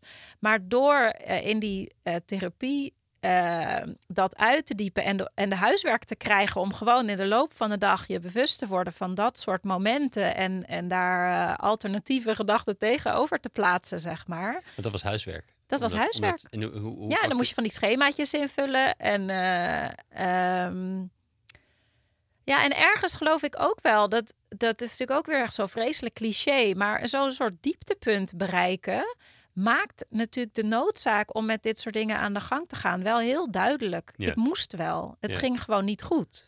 En, en dat maakte ook dat je eh, die therapie aandurfde of in, in wilde stappen. Of dat je dacht, ik moet wel of zo. Ja, dat ik ieder geval. begon, maar Ja. dus ook dat ik, dat ik kennelijk voor mezelf realiseerde: van ja, dit, dit, ik moet overal nu al heel goed in zijn. Dat helpt me gewoon niet. Ik Hmm. voelde dat me dat stress gaf en dat me dat niet hielp. Dus hè, ik denk dat dat wat echt pijn doet of zo, dat, dat maakt het toch makkelijker dan om, om eh, daar een switch in te maken. Ja, mooi. En zag je dat het daarna ook eh, beter ging? Of, of dat, je, dat in ieder geval jouw je energie of je stresslevel daalde, of je energie omhoog, of dat je er beter doorheen vaarde? Of Hoe, hoe, hoe ervaar Ja, je dat is een beetje een dubbele vraag. Want eh, zeker, maar ik ben daarna nog heel veel andere uitdagingen tegengekomen. Dus het is niet zo van, nou, toen was het allemaal opgelost en vanaf daar is het roze geur en maneschijn. Als Helaas. plaatje nou maar stil was en blijven staan eventjes, dan Ja, had je het gewoon rustig nee. eventjes. Ja. Hey, dus ik heb heel veel geleerd van die periode. Wat ik ook echt heel erg geleerd heb, is eh, kiezen voor wat belangrijk was. Hè, dus thuis afgehaald was zo publiek dat er heel veel op ons afkwam. Ook heel veel, eh, heel veel leuke dingen over het algemeen, maar wel heel veel. Mensen die koffie met me wilden drinken, die ervaringen wilden uitwisselen, die me wilden interviewen, die wilden kijken of we konden samenwerken, die nou noem het allemaal maar op. En en ja, eh, vanuit die, die, die high en die boost en het gevoel van we moeten alle kansen pakken, ging ik overal op in. Ja. Ja, dat was gewoon totaal niet, eh, niet te doen. Ja. Dus ik heb ook in die periode wel echt keuzes gemaakt van ik ga voor thuis afgehaald. Dat is mijn eh pakje aan. Ja, en de rest van de wereld is heel jammer, maar die moeten het maar zelf zien op te lossen. Ik, ik ga daar niet allemaal tijd en ruimte voor maken. Dus ik heb ook wel echt heel erg gewoon afgebakend. Ja. En ik denk wat, wat, eh, wat later een heel belangrijk leerpunt werd, is dat ik niet alleen moest gaan voor thuis afgehaald, maar dat ik ook moest gaan voor mezelf. Ja. En dat had nog weer wat extra moeilijke momenten nodig om ook daar te komen. ja, want wat is belangrijk waar, en waar moet jij je tijd aan besteden? Werd dan, werd dan de, de vraag volgens mij, hè? Ja, ja ik, heb, ehm, ik heb mezelf heel dienstbaar gemaakt aan thuis afgehaald. Aan mijn collega's, aan de, aan de, aan de community, aan het mooie concept. Hè, wat, eh, wat gewoon heel veel moois teweeg bracht in de wereld. En eh, waar ik loei trots op was en, en nog steeds ben. Eh, maar daar, daar voelde ik me zo ongelooflijk verantwoordelijk voor. Dat ik daar, daar ging ik ver in. En ik vergat in die tijd. Eh, om ook stil te staan bij, bij waar word ik blij van en wat heb ik nodig en wat doet mij goed. Ja. En welke, dat is eigenlijk de aanname, ik moet dit, ik moet dit goed doen, ik moet het goed kunnen, maar ook de ik, ik moet dit doen. Ja. Zat er, en, en Ja. Welke overtuiging is daaronder? Dat jij, waarom moest jij dat doen? Ehm, nou, ik denk dat, dat er een paar dingen meespeelden. We hadden mij heel erg naar voren geschoven als het gezicht van. Dat begon al bij de Wereld Draait Door, maar dat hebben we doorgevoerd. Persoonlijk was een van onze kernwaarden. Het gaat om de mensen, om het persoonlijke contact. En daarvoor wilden wij ons als, als, als eh, sociale onderneming ook persoonlijk eh, maken. Dus overal een foto of een naam onder. Niet, je hebt niet een, een anoniem invulformulier, maar hè, je hebt contact met een mens, met een, met een persoon. Dus ik had mijzelf ook echt gekoppeld aan thuis afgehaald. Ik Ja. was daar zichtbaar in. Ik denk dat dat heeft meegespeeld. Maar ook, en dat herken ik bij heel veel eh, sociaal ondernemers, ja, dat er een soort ehm, identificatie optreedt. Dus de grens tussen wie ben ik en wat is mijn bedrijf is op een gegeven moment heel fluïde. Hè? Dus ik ben thuis afgehaald, thuis afgehaald ben ik. En het is. En natuurlijk, als je daar van een afstandje naar kijkt, dan kan je zien dat dat nergens op slaat. Maar zo kan het wel voelen. Dus ik voelde me eh, enorm verantwoordelijk. Echt enorm verantwoordelijk. En ehm, toevallig heb ik ooit gewandeld met, eh, met diezelfde buurvrouw van de pompoensoep, Chanelva. en die zei toen tegen mij, toen ik dat vertelde, van ja, ik heb het wel zwaar, maar ja, ja, ja, maar ja, ik, ik, ik, ben, ik ben verantwoordelijk en ik moet dit doen. Toen zei ze ook, ja, het lijkt wel alsof jij leidt aan grootheidswaanzin. Alsof het alleen maar van jou afhankelijk is.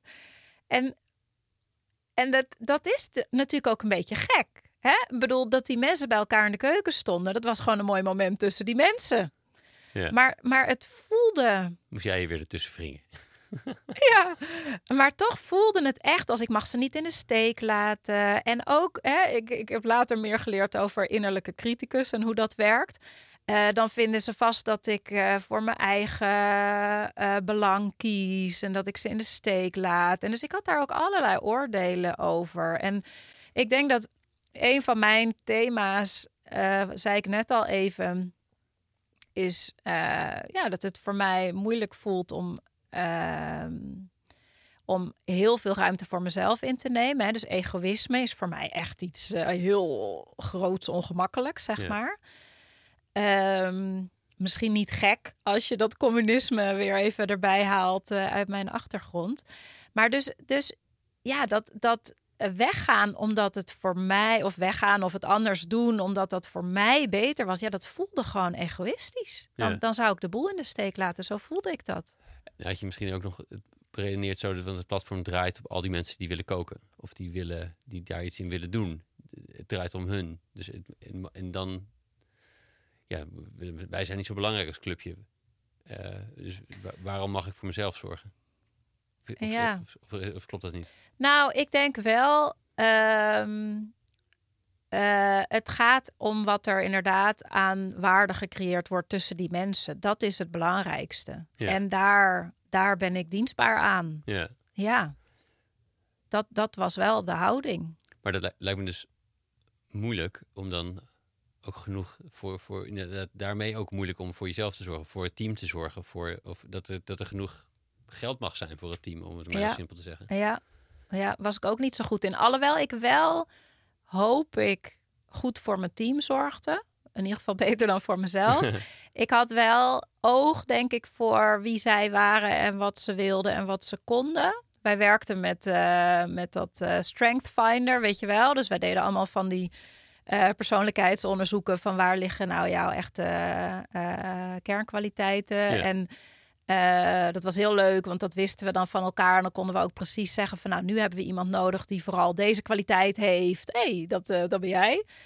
Ehm, dus ik was denk ik wel bezig met, eh, met, met, met wat hun, ja, wie ze waren en wat ze nodig hebben. Maar ik had gewoon in algemene zin de lat hoog liggen. Dus de druk was hoog. Niet alleen voor mij, maar Ja. ook voor mijn collega's. Ja, En ik weet dat er op een gegeven moment waren er financiers, notabene, die zeiden, joh, moet je niet in die begroting ook wat ruimte innemen voor eh, dat je gewoon jezelf wat meer uit kan keren? Of dat jullie eens een keer een teamdag kunnen doen? Of dat je een keer een coach kan inhuren of zo?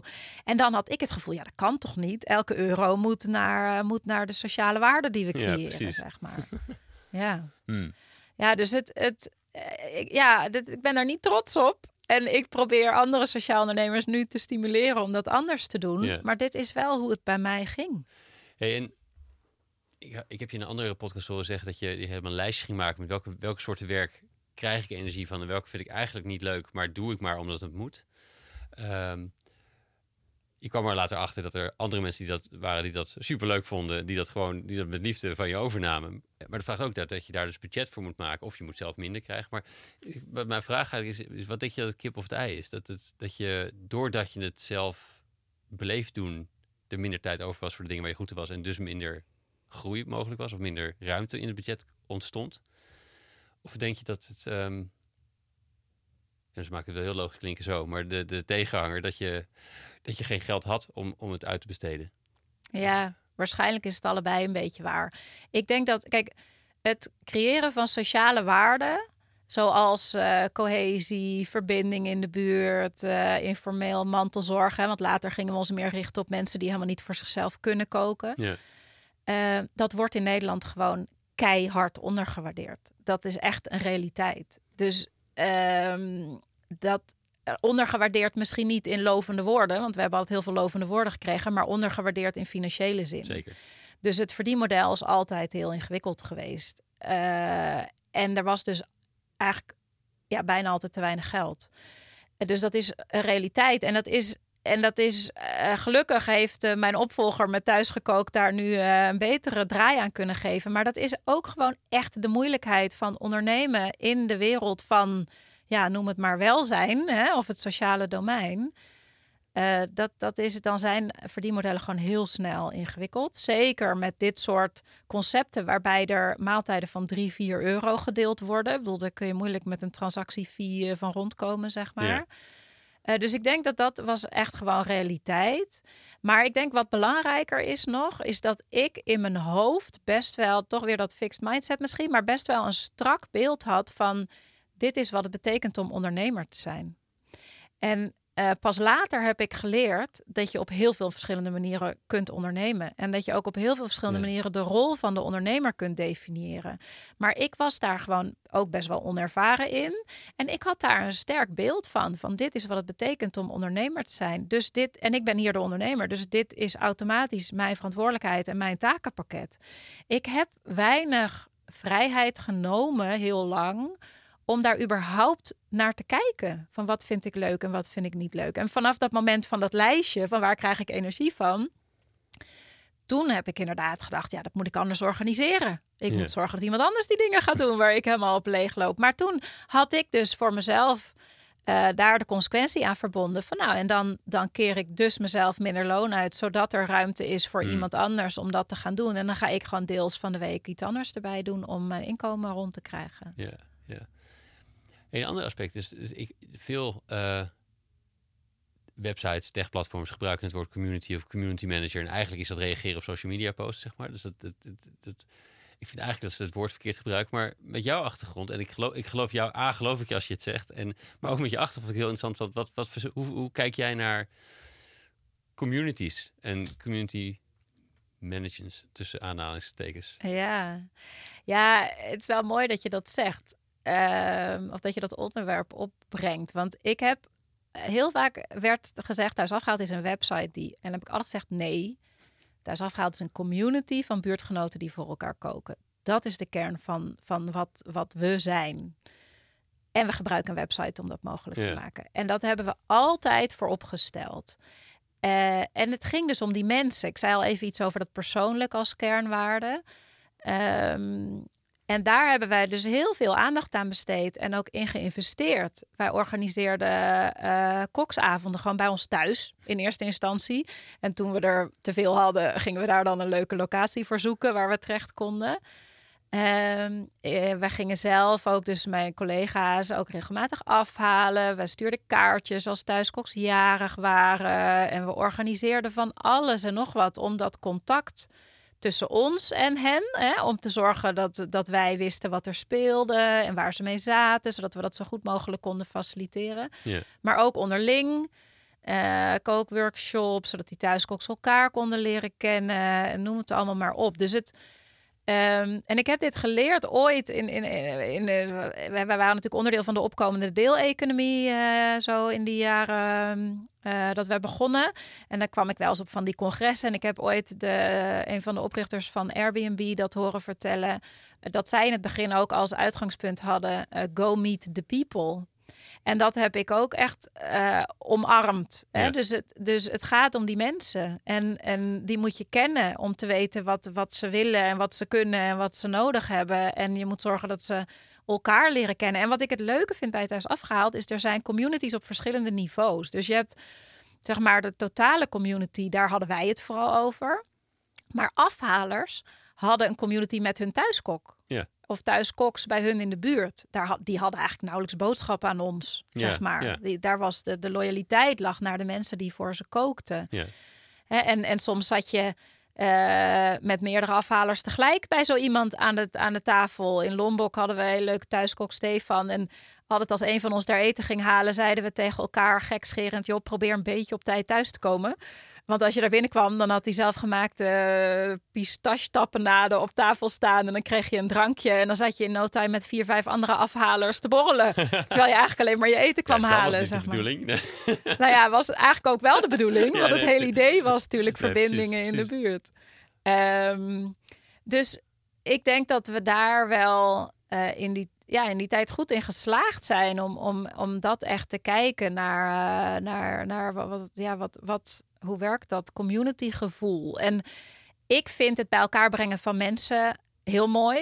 Hè? En ik, ik hou heel erg van delen. De kracht van delen, daar heb ik in die tijd uh, ook allemaal workshops en lezingen zo over gegeven. En het paste denk ik ook heel erg in, in die tijd van uh, dus meerdere opkomende deelplatforms en durf te vragen. En ja, ik geloof daar heel erg in. En, en kennelijk worden mensen daar ook blij van. Anders had het niet zo groot kunnen worden. Ja, ja. En, um, nog even terug naar jou weer. Um, het, je beschreef al dat je tegen de randje van de burn-out aanging in, in een beginperiode. En, en na veel onderzoek, veel meer inzicht in, eh, in jezelf en veel leren. En, maar het werd nog een klapje erger later volgens mij. Ja. Ik kreeg een oorontsteking. Ja, uh, en via die oorontsteking een beschadiging aan mijn evenwichtsorgaan. Ja. ja. Die oorontsteking ging wel weer over. Ja, maar helaas die beschadiging aan mijn evenwichtsorgaan niet. Ja. Hoe, hoe, hoe, wanneer gebeurde dat? Uh, wanneer kwam dat opeens? En uh, ja, waar zijn we in de tijd van het bedrijf ook een beetje even weer terug, even dus ja. de plaatsen? En, en hoe ben je daarmee omgegaan toen? Ja. Ehm, nou, ik had uh, dat lijstje gemaakt met wat wil ik wel doen en wat wil ik niet doen. Ja. En toen heb ik een vacature uh, geschreven voor alles wat ik niet wilde doen. En daar is gewoon de titel operationeel manager uh, aangeplakt. en toen had, had, ik een hele fijne dame gevonden, Stephanie van Gerven, die die rol wilde vervullen. En dat was een enorme opluchting. Uh, A, dat ik het niet meer alleen hoefde te doen. En alleen doen is, is eigenlijk doe ik daarmee mijn collega's van die tijd tekort. Maar toch is het ondernemer zijn ook iets eenzaams. Mm -hmm. uh, dus ik vond het heel fijn dat zij, uh, dat zij daarin een belangrijke brok van mijn verantwoordelijkheid kon overnemen, zeg maar. Ook al was ze op dat moment gewoon in dienst. Um, ja, en dat ik dat werk niet meer hoefde te doen. En ja, bedoel, het ligt eraan hoe je hier, wat je hierin gelooft en hoe je hier naar kijkt. Maar achteraf denk ik, het kan bijna geen toeval zijn dat een paar weken nadat zij er was, uh, die oorontsteking en dus die duizeligheid uh, begon. En ik gewoon van het een op het moment bijna uitgeschakeld was. Mm. En um, ja, enorm respect voor haar. Dat zij uh, uh, gewoon in één klap veel meer over moest nemen dan eigenlijk de bedoeling was. En ook nauwelijks tijd had om ingewerkt te worden. Dus zij heeft dat echt, zij is daar enorm in gesprongen samen met de andere collega's.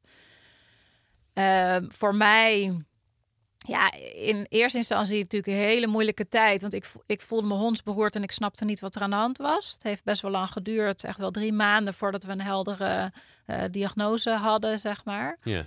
Uh, dat, dat is gewoon beangstigend. Dat je je zo beroerd voelt en niet snapt wat het is. En uh, ik voelde me ook totaal niet serieus genomen als ik dan bij een KNO-arts kwam. Die zei, ben je niet gewoon burn-out? En ik dacht, ik ken mezelf inmiddels een beetje. Dit is iets anders dan, dan burn-out. Uh, en het is gewoon heel weinig bekend over duizeligheid bij de gemiddelde KNO-arts of neuroloog. Dat is echt een probleem. Maar goed, uiteindelijk kwam ik gelukkig bij een gespecialiseerd iemand uit en uh, werd het wel duidelijk. Ja, en dat was best wel een confronterende periode. Want eigenlijk was mijn gezondheid in één klap zo slecht dat ik bijna niks meer kon. Maar die gedrevenheid en het verantwoordelijkheidsgevoel was natuurlijk niet in één klap weg. Nee. Dus ik heb echt doorgeduwd. En ik vind dat echt verdrietig als ik aan die tijd terugdenk. Dat ik... Jij kon niet zien, ik kan, dit kan ik nu even gewoon niet. Nou, ik kon misschien wel zien, dit kan ik nu even niet. Mm. Maar dan besloot ik dat ik het volgende week dinsdag wel weer zou kunnen. En dan zei ik dat ook op kantoor. Dus volgende week dinsdag vroegen ze, waar ben je? Maar dan voelde ik me nog precies even beroerd. Dus ik, ik maakte dat heel ingewikkeld. Um, en ik deed nog steeds meer dan ik eigenlijk kon. Ook al was het niet veel. En, en Jan Tij heeft toen op een gegeven moment ook best wel ingegrepen van dit is gewoon niet oké, okay. dit, dit pik ik niet, zeg maar. Um, en die heeft ook gezegd, je moet gewoon ruimte creëren. Dus je zegt, oké, okay, de komende drie maanden kom ik niet. En daarna kijk ik weer verder. En dacht ik, dat kan ik toch niet Ja, maken? ik, wou, ik wou vragen, hoe kwam dat aan? Ja. Ja, dat, dat vond ik heel ingewikkeld. Maar hij zei, ja, en als het eerder goed gaat, ga je toch eerder. Maar dat hoeft zij niet te weten. Je neemt nu die ruimte. Want anders ben je de hele week bezig met... kan ik dinsdag wel weer, kan ik volgende week dinsdag wel weer gaan? Ja, Ja. dat werkt niet. Eh, dus dat heb ik. Ik heb zijn advies opgevolgd. En ik denk dat dat voor iedereen duidelijkheid gaf. Eh, en mij ook ruimte gaf om, om ook gewoon echt ziek te zijn. Ehm, Hoe heb je het financieel trouwens gedaan? Want het is natuurlijk, ik heb het hier met Jip van Communisie wel eens over, maar we zijn natuurlijk niet. Ik, ik durf te gok meestal wel aan dat mensen, dat de meeste ondernemers geen arbeidsongeschiktheidsverzekering nee, ik hebben. had niks. Nee, Ik had mazzel dat Jan Tij een goed lopend eh, bedrijf had, eh, Ja. had opgezet. En dat we zonder mijn salaris het konden rooien als gezin. Ja. Nee, ik had helemaal niks. ja, Ja, toch de, gewoon billen op de bank thuis. ja, ja. Ja. Ja, en wat. En, en het was voor mij wel een. eh, dus ik, ik, ik bleef tot het randje gaan. Ook al was het heel weinig, bleef ik daarin duwen. En dat vond ik echt ook wel confronterend. Van jeetje, Mina, mijn hele lijf schreeuwt stop. En ik blijf doen wat ik kan. Ik blijf proberen zoveel mogelijk te doen. En toen eh, ben, ik opnieuw in therapie gegaan. Dit keer bij, eh, bij Phoenix, bij een eh, systemisch eh, therapeut omdat ik dacht, dit zit zo diep in mij. Dat zelfs terwijl het echt zo klaar als klontje is dat het niet goed voor me is, eh, kan ik het nog niet loslaten. Dit, dit is niet oké. En Ja. het is nu zo urgent. Ik moet hiermee leren dealen, want hier zal ik mijn hele leven last van hebben, zeg maar. ja, Ehm, ja, en, en, en ook.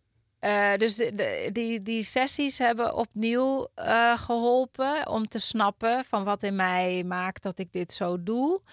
En ook eerlijk gezegd, ja, dit is ook weer zo'n cliché. Maar doordat ik noodgedwongen stil was gezet. En, en op een gegeven moment was gewoon duidelijk: van dit is niet een kwestie van volgende week dinsdag. Of toen ik helemaal wist wat ik had, zei ja, gaat wel een jaar duren.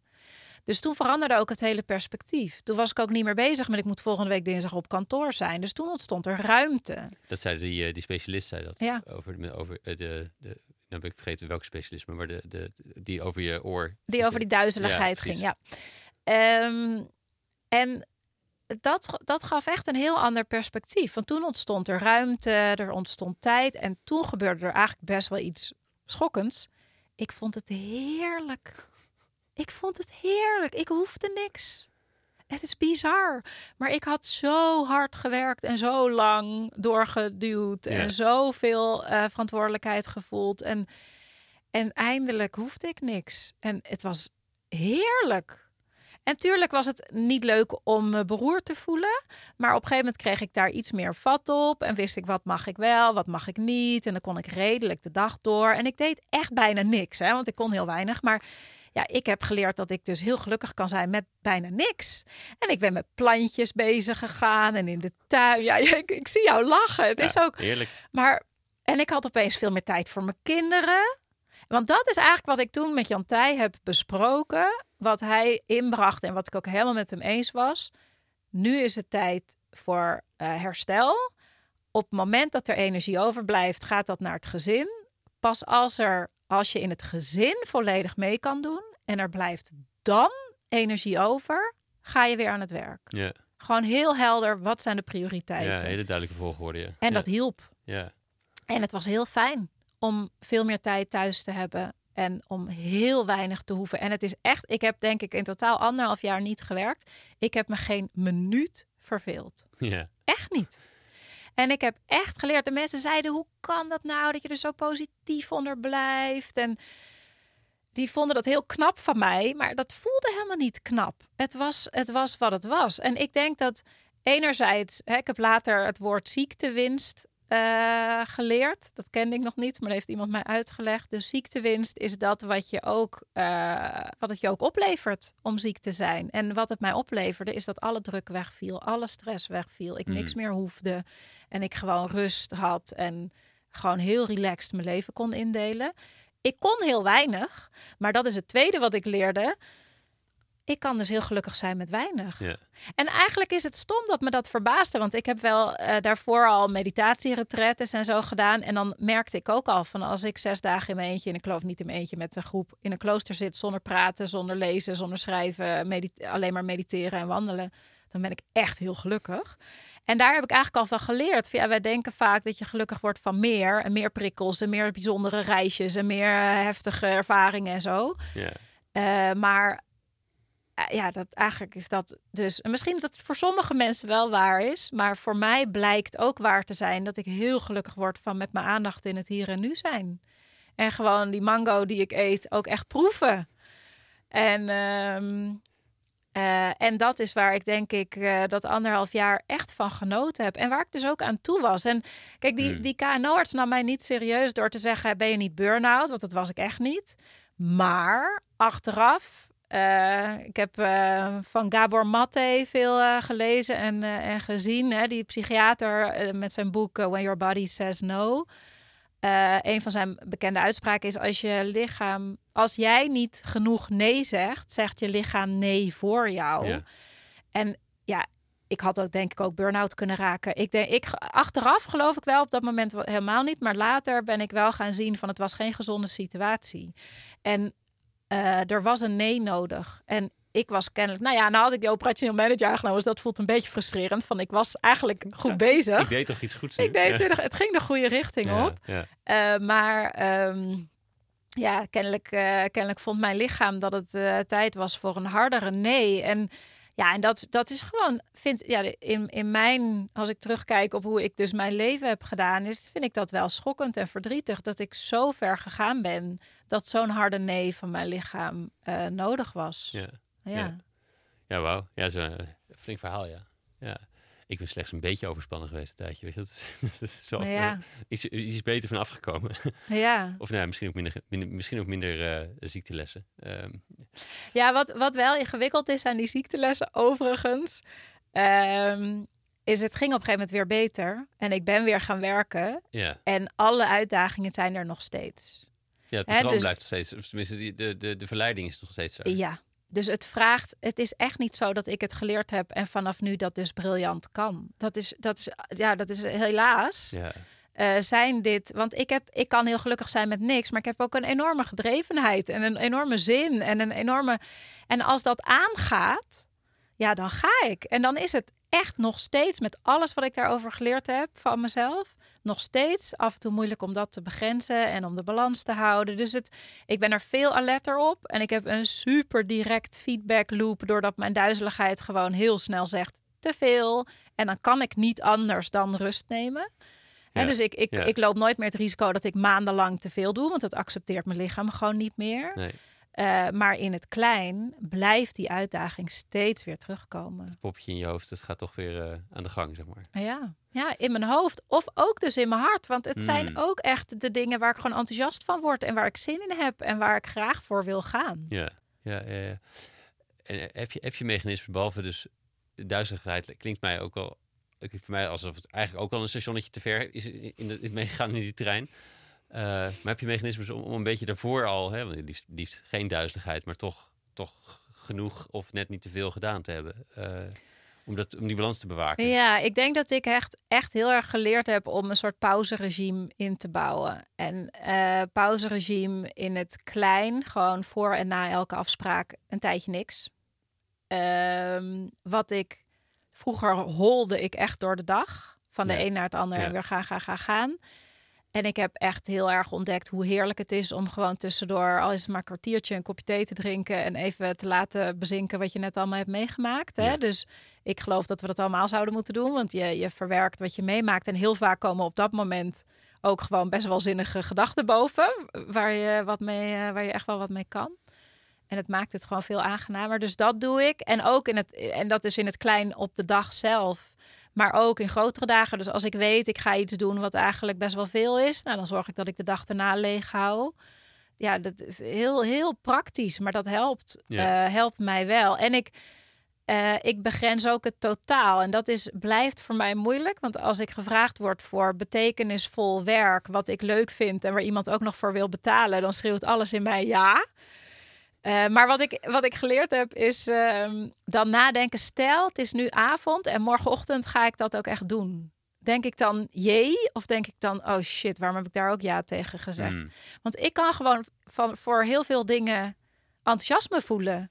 Ik zou het liefst heel veel willen doen. Maar ja, daarmee is het dus echt al snel te veel. Dus ik heb nu ook gewoon heel duidelijk begrensd van dit is wat ik doe qua werk. En ik zie allerlei kansen en is allerlei ruimte voor meer. En het is ook heel belangrijk dat iemand dat doet. Maar ja, ik heb de ruimte gewoon niet. Dus, dus dit is wat ik doe. En, en tegen de rest ja, zeg ik dus ook nee. Terwijl alles in mij dan ja schreeuwt. Dwing ik mezelf om even goed na te denken en, uh, en toch nee te zeggen. Ja, ja. ja en och, wat, uh, dat, dat het ook gewoon door blijft gaan. Dat, dat stemmetje, dat, uh, dat is wel uh, ontnuchterend of zo. Het is, een soort, misschien is dat een soort uh, overdreven geloof in maakbaarheid van dingen of zo. Dat je dus, maar dat je dus ook niet zomaar even echt gewoon aan bij de bron weet op te lossen of zo. Dat het ja. verdwijnt.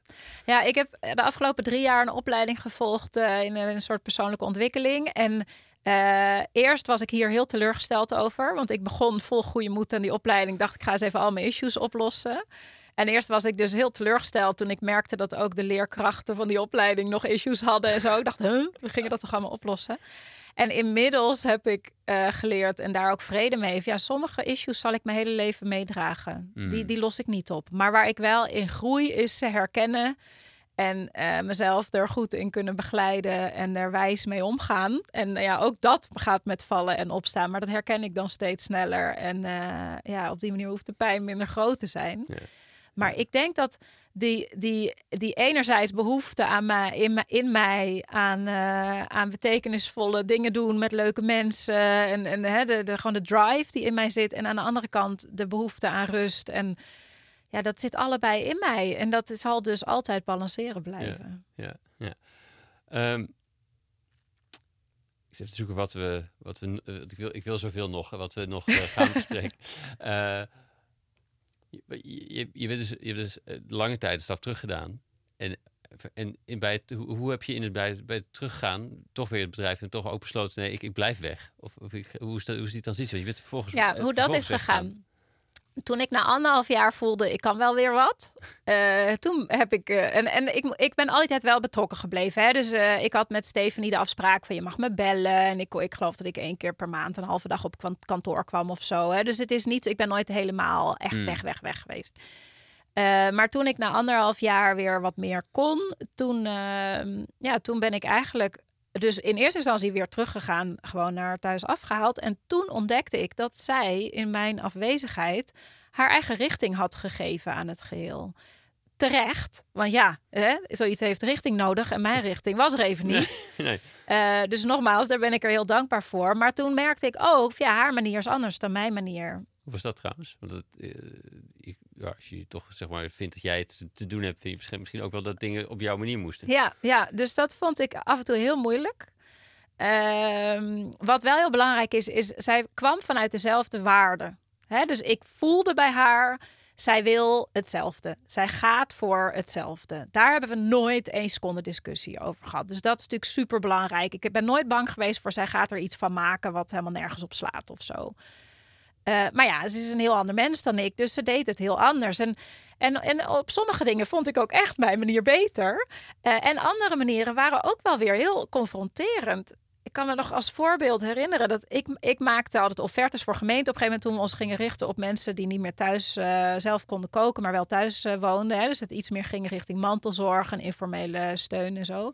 Toen zijn we ons op gemeenten gaan richten vanuit ehm, WMO. En dan maakte ik offertes voor gemeenten. En die, uh, nou, die waren echt mooi en goed en lang en gedegen. Ik was er echt trots op. En op een gegeven moment kwam ik uh, haar offertes tegen. En die waren kort en uh, minder mooi. En er zat af en toe wel eens een spelfout in. En ik dacht, dit kan toch niet, dit kan toch niet. Ze heeft meer gemeenten binnengehaald dan ik. Ja. En dat heeft me echt ook weer geholpen om te zien van, oh ja, dus mijn perfectionisme van alles moet goed is, is misschien helemaal niet effectief. Hè? Hmm. Dus zij was effectiever in de sales naar gemeenten met minder mooie offertes. Verdorie. Ja, uh, verdorie. ja dus, dus dat, dat was wel niet zo leuk misschien, maar ook wel weer dus heel tof om te zien. Ja, dus, dus er zijn meerdere wegen naar Rome en misschien is haar manier hier wel effectiever. En misschien is het voor zo'n gemeente helemaal niet zo belangrijk dat die offerte zo... Ik heb notabene zelf wel eens teruggekregen. Het is een prachtige offerte, maar wil je er nu eentje van drie kantjes sturen? Dus dat was al veel te uitgebreid wat ik deed, hè? Moet je het wel heel bot maken, ja. Ja. ja. Ehm, dus deels was het ook wel uh, echt goed om te zien. Van ja, het is heel goed voor zo'n club als er een keer iemand anders komt die het op een andere manier doet. Hè? En dat daar ook gewoon blijkt dat sommige dingen heel goed werken. En, en er zullen ook dingen zijn die minder goed gegaan zijn. Uh, maar wat ik, wat heel gek, wat mij hielp in het loslaten, is ik had op een gegeven moment een coach uh, gekregen. Had ik soort gesponsord, want ik had een wedstrijd gewonnen. We hadden een wedstrijd gewonnen. En toen hadden we door de uh, door uh, Social Enterprise NL en de Achmea Foundation. Die hadden een wedstrijd uitgeschreven en die hadden wij gewonnen. En toen mocht je een. Je, je prijs was een maatwerktraject. Dus dat mocht je zelf samenstellen. En toen heeft een hele slimme dame bij Social Enterprise NL gezegd. Misschien is het een goed idee om onderdeel van die prijs ook een teamcoach en een coach voor jou op te nemen. Nou, heel fijn. Uh, ik heb een hele goede coach gevonden. En uh, uh, nu ben ik zo aan het afdwalen dat ik heel even kwijt ben waar ik heen wilde. Volgens mij hielp de, uh, deze coach hielp volgens mij met inzien van wat er al wel allemaal bereikt was. Oh ja, ja, nee, dus inderdaad, dankjewel. ik was heel even te ver afgedwaald. Waar hij mij heel erg mee geholpen heeft, is eigenlijk twee dingen. Eén is, ik was heel erg bang van wat nou als het niet lukt. Wat nou Mm. als het mislukt. En hij heeft me daarover laten nadenken. Wat is mislukken dan? Hmm. Wat is er allemaal al gelukt? Wat er allemaal al gelukt is, al die duizenden ontmoetingen tussen buurtgenoten via het delen van eten, die zullen nooit meer niet gebeurd zijn. Alle waarde Ja, die gecreëerd is voor die mensen, voor de mensen daaromheen, het voedsel wat niet is weggegooid, de mensen die langer thuis kunnen blijven wonen, de mensen die geïnspireerd zijn geraakt. Alles wat er gebeurd is, zal nooit meer niet gebeurd zijn. Dus wat er dan misschien niet lukt, is het vinden van een vorm waarbij het qua verdienmodel of qua, nou, noem het allemaal maar op, waar, waarop je het niet rondkrijgt. Dat is er dan niet gelukt. Dat andere is Ja. allemaal al lang gelukt. En dat heeft me onwijs geholpen. En ik, ik herhaal dat nu ook wel eens naar andere ondernemers als die bang zijn dat het niet lukt. Ja. Omdat het heel erg goed is om te kijken naar wat lukt er dan niet. Eigenlijk is dat maar iets heel kleins. En dat niet lukken heeft hij vervolgens in het perspectief geplaatst. Ja, misschien is de wereld er niet klaar voor. Of misschien past het niet in het systeem zoals wij dat nu inrichten. En dat is eigenlijk heel verdrietig. Dat wij in Nederland die sociale waarden financieel niet Ja. eh, waarderen. Dat we andere dingen met heel veel geld belonen, maar dit niet. Dat is een probleem van het systeem. Dat is een probleem van onze samenleving. En als je daar als sociaal ondernemer in werkt, dan is het dus uitdagend en knokken. En misschien lukt het dan niet. Maar dat is eigenlijk niet dat ik dan iets verkeerd heb gedaan. Dan de- deugt dus niet hoe we daar in onze Ja, samenleving exact, naar kijken exact. en hoe we daarmee omgaan. En vanaf het moment dat ik dat zo kon gaan zien, kon ik ook het veel meer loslaten wat er in de toekomst van thuis afgehaald gebeurde met de nieuwe directeur. Hè. Dus op een gegeven moment, ik kwam terug, zij deed het heel anders dan ik. En toen realiseerde ik me, of ik moet er weer vol in. En wij moeten echt samen gaan uitzoeken wie doet wat en welk mandaat en welke lijn volgen we. Of ik vraag aan haar of we deze verhouding die is ontstaan verder zullen formaliseren. En dat zij de nieuwe directeur Ja. wordt en dat ik eruit ga. Ja. Eh, en ik was daar wel aan toe om het los te laten. En, en vanuit dat gevoel van, ah, het is al gelukt. En ja, of het, ik wist ook niet of het mij zou lukken. Dus ik dacht, ja, zij, zij, het, kan bij, het kan bij haar eh, ook op een gegeven moment tot een einde komen. Ja, dat is zo, kan bij mij ook. Dus Ja. ik had echt wel het perspectief van elke maand dat zij het eh, in de lucht weet te houden, gebeuren er mooie dingen. Dat is het waard. En Ja. hoe, ik hoop dat het er heel lang lukt. Maar ja, als het eerder stopt, dan is dat wat het is. En, en het gaat hartstikke goed. Ze doet het supergoed. En ze, ze bereiken ontzettend veel mensen. Er worden hartstikke veel maaltijden gedeeld.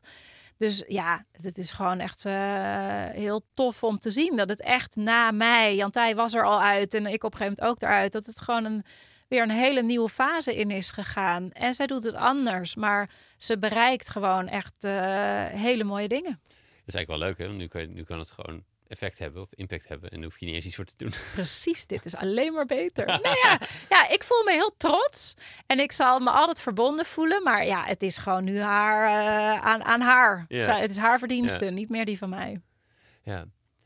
Ik zit naar de tijd te kijken. We moeten een beetje richting afronding. Maar ik ben gewoon benieuwd gewoon in het werk wat je vervolgens bent gaan doen. Dus de, de impact circles organiseren met impact ondernemers. Wat zijn een beetje de andere thema's waarbij die je ziet? Je, je hebt je eigen thema's waardoor jouw reisonderneming eh, een flinke impact op jou gehad heeft ook, zeg maar. Maar wat zijn andere thema's die je die veel tegenkomt? Ja.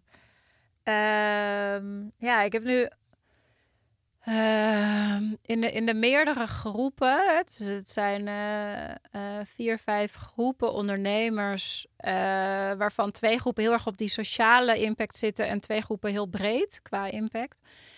En wat ik heel veel, wat, wat heel veel terugkomt, zijn eigenlijk allerlei vraagstukken rondom je rol als ondernemer. En ehm, dat, dat kan over heel veel dingen gaan. Dus bijvoorbeeld, uh, mijn bedrijf groeit. Dat vraagt iets anders van mij. En uh, klopt dat met wie ik ben? En hoe organiseer ik dat? Ja. Uh, of ik heb een enorme crowdfunding gedaan, heel veel geld opgehaald. Oh help, wat nou als het niet lukt? En de verantwoordelijkheid daarbij voelen en de druk en soort dat, dat dat per se goed moeten doen. Wat ook kan lam leggen natuurlijk. Ja.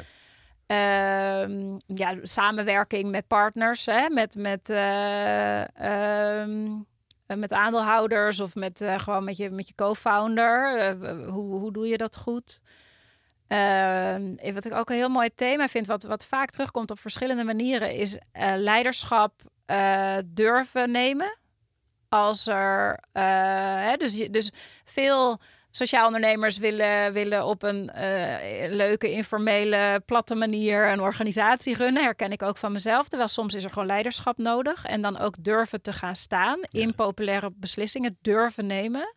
Dus je plek ten opzichte van het team dan. En je verantwoordelijkheid daarin. Ook echt wel die eenzaamheid. In, mm. in dat je dan end of the day ben jij verantwoordelijk voor dat de salarissen betaald kunnen worden. En dat doet iets met je, met je positie. Uh, werk-privébalans. Ja. Uh, ook wel veel. Uh, ook wel, ook wel echt thema's over. Dus dit is allemaal heel persoonlijk. Maar wat ik mooi vind aan die groepen is. Hè, uh, vanuit intervisie, alle, ik zeg altijd, alle thema's zijn welkom die jou helpen groeien als mens en als ondernemer. Nou, dit zijn allemaal thema's rond uh, je mens zijn in het ondernemerschap, als ik het zo mag zeggen. Ja. Maar er is ook ruimte voor uh, ja, ik zie, uh, ik zie vier nieuwe mogelijkheden uh, voor als propositie in mijn bedrijf. Welke kies ik en hoe ga ik om met dat kiezen? En waarom is dat kiezen moeilijk? Of welke richting zijn, is het meest kansrijk, denken jullie? Dus je kunt ook gewoon de brainpower van de groep gebruiken bij, bij meer zeg maar, strategische business vraagstukken. Ja, ja. Waar dan ook altijd weer die persoonlijke kant aan zit. Wat maakt kiezen voor jou moeilijk? Ja. Uh, en er zijn ook wel eens thema's, minder vaak, maar gebeurt ook wel eens, dat mensen privé heel erg ergens mee zitten, wat zoveel invloed op ze heeft, dat het ook gewoon uh, hun, hun, hun welzijn, maar ook hun ondernemerschap beïnvloedt. En ik geloof dat in die impactgedreven ondernemers is de ondernemer super belangrijk. Dus als het met die ondernemer goed gaat, is dat voor het hele bedrijf of de hele sociale onderneming uh, gewoon belangrijk en, en een verbetering. Ja. Uh, dus ook dat soort thema's zijn welkom. Uh, ja. ja. als het vanuit de privéhoek komt. Ja, precies. Mooi. Mooi. Wanneer start weer een? Kunnen mensen zich inschrijven? Ja, uh, nou, we zitten best wel vol op dit moment. Nee, ik heb, ik heb nog wel een paar. Er zijn nog wel een paar plekjes. Dus wat, uh, het is niet alleen maar zo dat er een hele nieuwe groep moet starten. Ik denk dat er in het najaar weer echt een nieuwe groep gaat starten. Maar in de tussentijd zijn er ook nog wel instapmogelijkheden soms. Ja. Uh, Klinkt heel concreet. Ja, ja, ja, ja nee. Dus, uh, gaan we even op papier zetten in de show notes. Kunnen de mensen dan vinden op het linkje of zoiets. Ja. Uh, waar, waar ze ja. zijn. Leuk. Um, hey, ik vraag, ik vraag we hadden het er vooraf even over, dat jij nog niet wist wat je ging delen als inspiratiebron. Ik vraag het altijd aan het eind. Wat, wat zijn dingen die, jij, die jou hebben geïnspireerd in jouw reis? Je noemt natuurlijk al een hele sloot van modellen, therapievormen, et cetera. Maar wat, uh, nu na het gesprek, wat, wat, wat zou je willen delen? Um, ja, ik denk eigenlijk aan twee richtingen. Ik, heb, ik, ik, ik lees graag, dus ik, ik, ik misschien kunnen we in de show notes nog uh, tien uh, boekentips uh, opnemen. Zeker, um, zeker. Maar ik zat nu meer aan twee dingen te denken. Ik denk één is richting wat mij helpt ja, ik noemde even de gedrevenheid en de rust. Misschien is het mooi om daar aan te koppelen. Als je vanuit de rust bekijkt, ik uh, voel me heel fijn als het lukt om mijn aandacht in het hier en nu te hebben. Dus alles wat me daartoe inspireert, daar word ik blij van. Uh, in de natuur zijn, wandelen, uh, mediteren, af en toe op stilte retretten. Mm. Eigenlijk alles in die richting. En ook boeken die daarover gaan. Uh, of, of meditatievormen die daarbij passen, dat inspireert mij. En ik denk in die gedrevenheid, zeker nu in mijn nieuwe werk, ik raak eigenlijk geïnspireerd door, door iedereen die zich inzet voor een betere wereld. op een, op een ondernemende, initiatiefrijke manier. En dat zijn dus die sociaal ondernemers die in mijn groepen zitten, of mijn groepen, die in de groepen zitten die ik mag begeleiden. Eh, ja, daar, daar word ik echt. Ik was afgelopen week op het vijfjarige verjaardagsfeestje van, eh, van Refugee Team. Eh, de ondernemer Martijn Bergman zit, zit in een van die groepen. En ja, daar, daar ga ik echt met zo'n grote grijns naar huis. Wat hij, is 30 en wat hij voor elkaar krijgt voor nieuwkomers die, die echt in een hele moeilijke situatie zitten. En hoeveel mensen hij kan helpen en hoe ver die gaat om echt iedereen dan een plek te geven en, en zich Ja, welkom te voelen. Ja, dat inspireert onwijs. Maar ook eh, mijn dochter die, eh, die gaat eh, voedsel inzamelen voor de voedselbank. Eh, eh, of mijn andere dochter die afval gaat rapen. Of eh, nu een toffe campagne van Milieudefensie die, eh, die aandeelhouders aanspreekt op hun verantwoordelijkheid om duurzame keuzes te maken. Dus ja, ik eerlijk gezegd zit ik best wel in een bubbel. In de zin dat ik me omring met mensen en clubs die bezig zijn met een betere wereld. En ik realiseer me dat dat een bubbel is. Maar de bubbel, het, het, het, het helpt mij om eh, positief en optimistisch te blijven. Met alle eh, ingewikkeldheid van deze tijd. eh, en, en, de, en de moeilijkheid rond klimaat enzovoort. Ehm, en het inspireert mij om elke keer weer, weet je, op social media of in mensen die ik spreek, of gewoon de voorbeelden te zien van mensen die denken: hé, hey, ik heb een idee, het kan beter, ik ga ervoor. Ja. Ja, dat inspireert mij heel erg. Ja. Toch nog één boek? Heb je toch nog één boek als tip? Eh, toch nog één boek. Nou, dan meer in die, eh, meer in die persoonlijke ontwikkelingszin. De valstrik van geluk. Oh, Eh, gaat heel erg over acceptatie van dat wat er in jou leeft. Toegewijd blijven aan dat wat voor jou echt belangrijk is. En dan je leven inrichten op een manier die, die past bij wie jij bent en waar je voor wil gaan. hmm. En een heel praktisch boek met oefeningetjes en zo die je op jezelf kan toepassen, heeft mij eh, geholpen. van wie is dat? Oh, dat Ik- ik kom hier uit, hoor, met Google, maar, nooit. eh, Het is een Engelse schrijver of Amerikaanse schrijver. Maar het zou maar zo kunnen dat ik... De, Harris komt bij me op. Maar dat kan ook helemaal fout zijn. Dus dat moeten we even opzoeken. Ja, ga ik opzoeken. Komt helemaal goed. Ik moest het kon het toch niet laten. Als jij veel leest, wil ik toch ook even kijken wat, wat daar eh, naar boven komt drijven. Mag ik je bedanken voor, Ja, voor nou de, hierheen willen komen. In, in, in, waarvan ik weet dat je prioriteit moet stellen aan wat je belangrijk vindt en niet te veel wil, eh, wil kan doen. Eh, en dankjewel voor het, voor het, het, het, het openbaren van, van die hele reis en wat er in jou om is. En het voorbeeld wat je daarmee eh, neerzet voor anderen. Hopelijk dat we er wat meer bewust van worden met, met eh, alle ondernemers. En dat we er goed, goed voor elkaar zorgen. Het is toch nodig in de grotere missie ook weer. Als het toch dienstbaar moet zijn, is het ook wel belangrijk. Hè? In, die, in, die, in dat stappen, stapje is eerst goed voor jezelf, dan pas voor de rest. ja, heel erg. Nou, als je Ja. dat als de kernboodschap eruit haalt... dan is mijn missie hier weer geslaagd. Want dat is wel wat ik heel graag op basis van mijn eigen ervaring... inderdaad eh, ondernemers ja, wil, wil, wil prikkelen. Van neem jezelf echt serieus en investeer in jezelf. Uiteindelijk ja, is dat voor jezelf belangrijker... maar geloof ik ook echt dat je daarmee meer kan bereiken in de wereld. Ja. Ja. Dankjewel. Heel graag gedaan. Dank voor de uitnodiging. Ja, dat was hem alweer. Heel erg leuk dat je helemaal tot het eind hebt geluisterd. Dankjewel. Abonneer je op de podcast om zeker te weten dat de volgende aflevering jou ook vindt. Wil je niet wachten, maar weet je niet welke aflevering je moet kiezen? Op de website vind je verzamelingen afleveringen rond verschillende thema's van het ondernemerschap. Zoals co-founderschap, visionairs die het systeem veranderen en het uitvinden van welke vorm van het bedrijf bij jou past. Deze vind je naast uitgebreide show notes met alle lessen en links van alle afleveringen op www.studiogeorge.nl slash podcast. En ik probeer in mijn interviews met mijn gasten de belangrijkste inzichten te ontdekken van hun reis als ondernemer. De kern van hun lessen kun je wekelijks tot je nemen door je in te schrijven voor mijn nieuwsbrief Shots of Strategy. Elke vrijdag deel ik daar of de drie belangrijkste inzichten van het gesprek, of een oefening, een tool of een deep dive in een leiderschapsthema van ondernemers. Schrijf je in op www.studiogeorge.nl slash shots of strategy, allemaal aan elkaar. Als laatste, wil je groeien in je ondernemerschap? Ik help je graag om heel helder te krijgen wat je visie en waarden zijn. En om daar een bedrijf bij te ontwikkelen dat slim werkt, bij jou past en het impact maakt. Een mix tussen coaching en advies. Een mix tussen business skills en persoonlijk leiderschap. Kijk op www.studiogeorge.nl slash coaching voor de opties. Heb een goede dag en tot de volgende.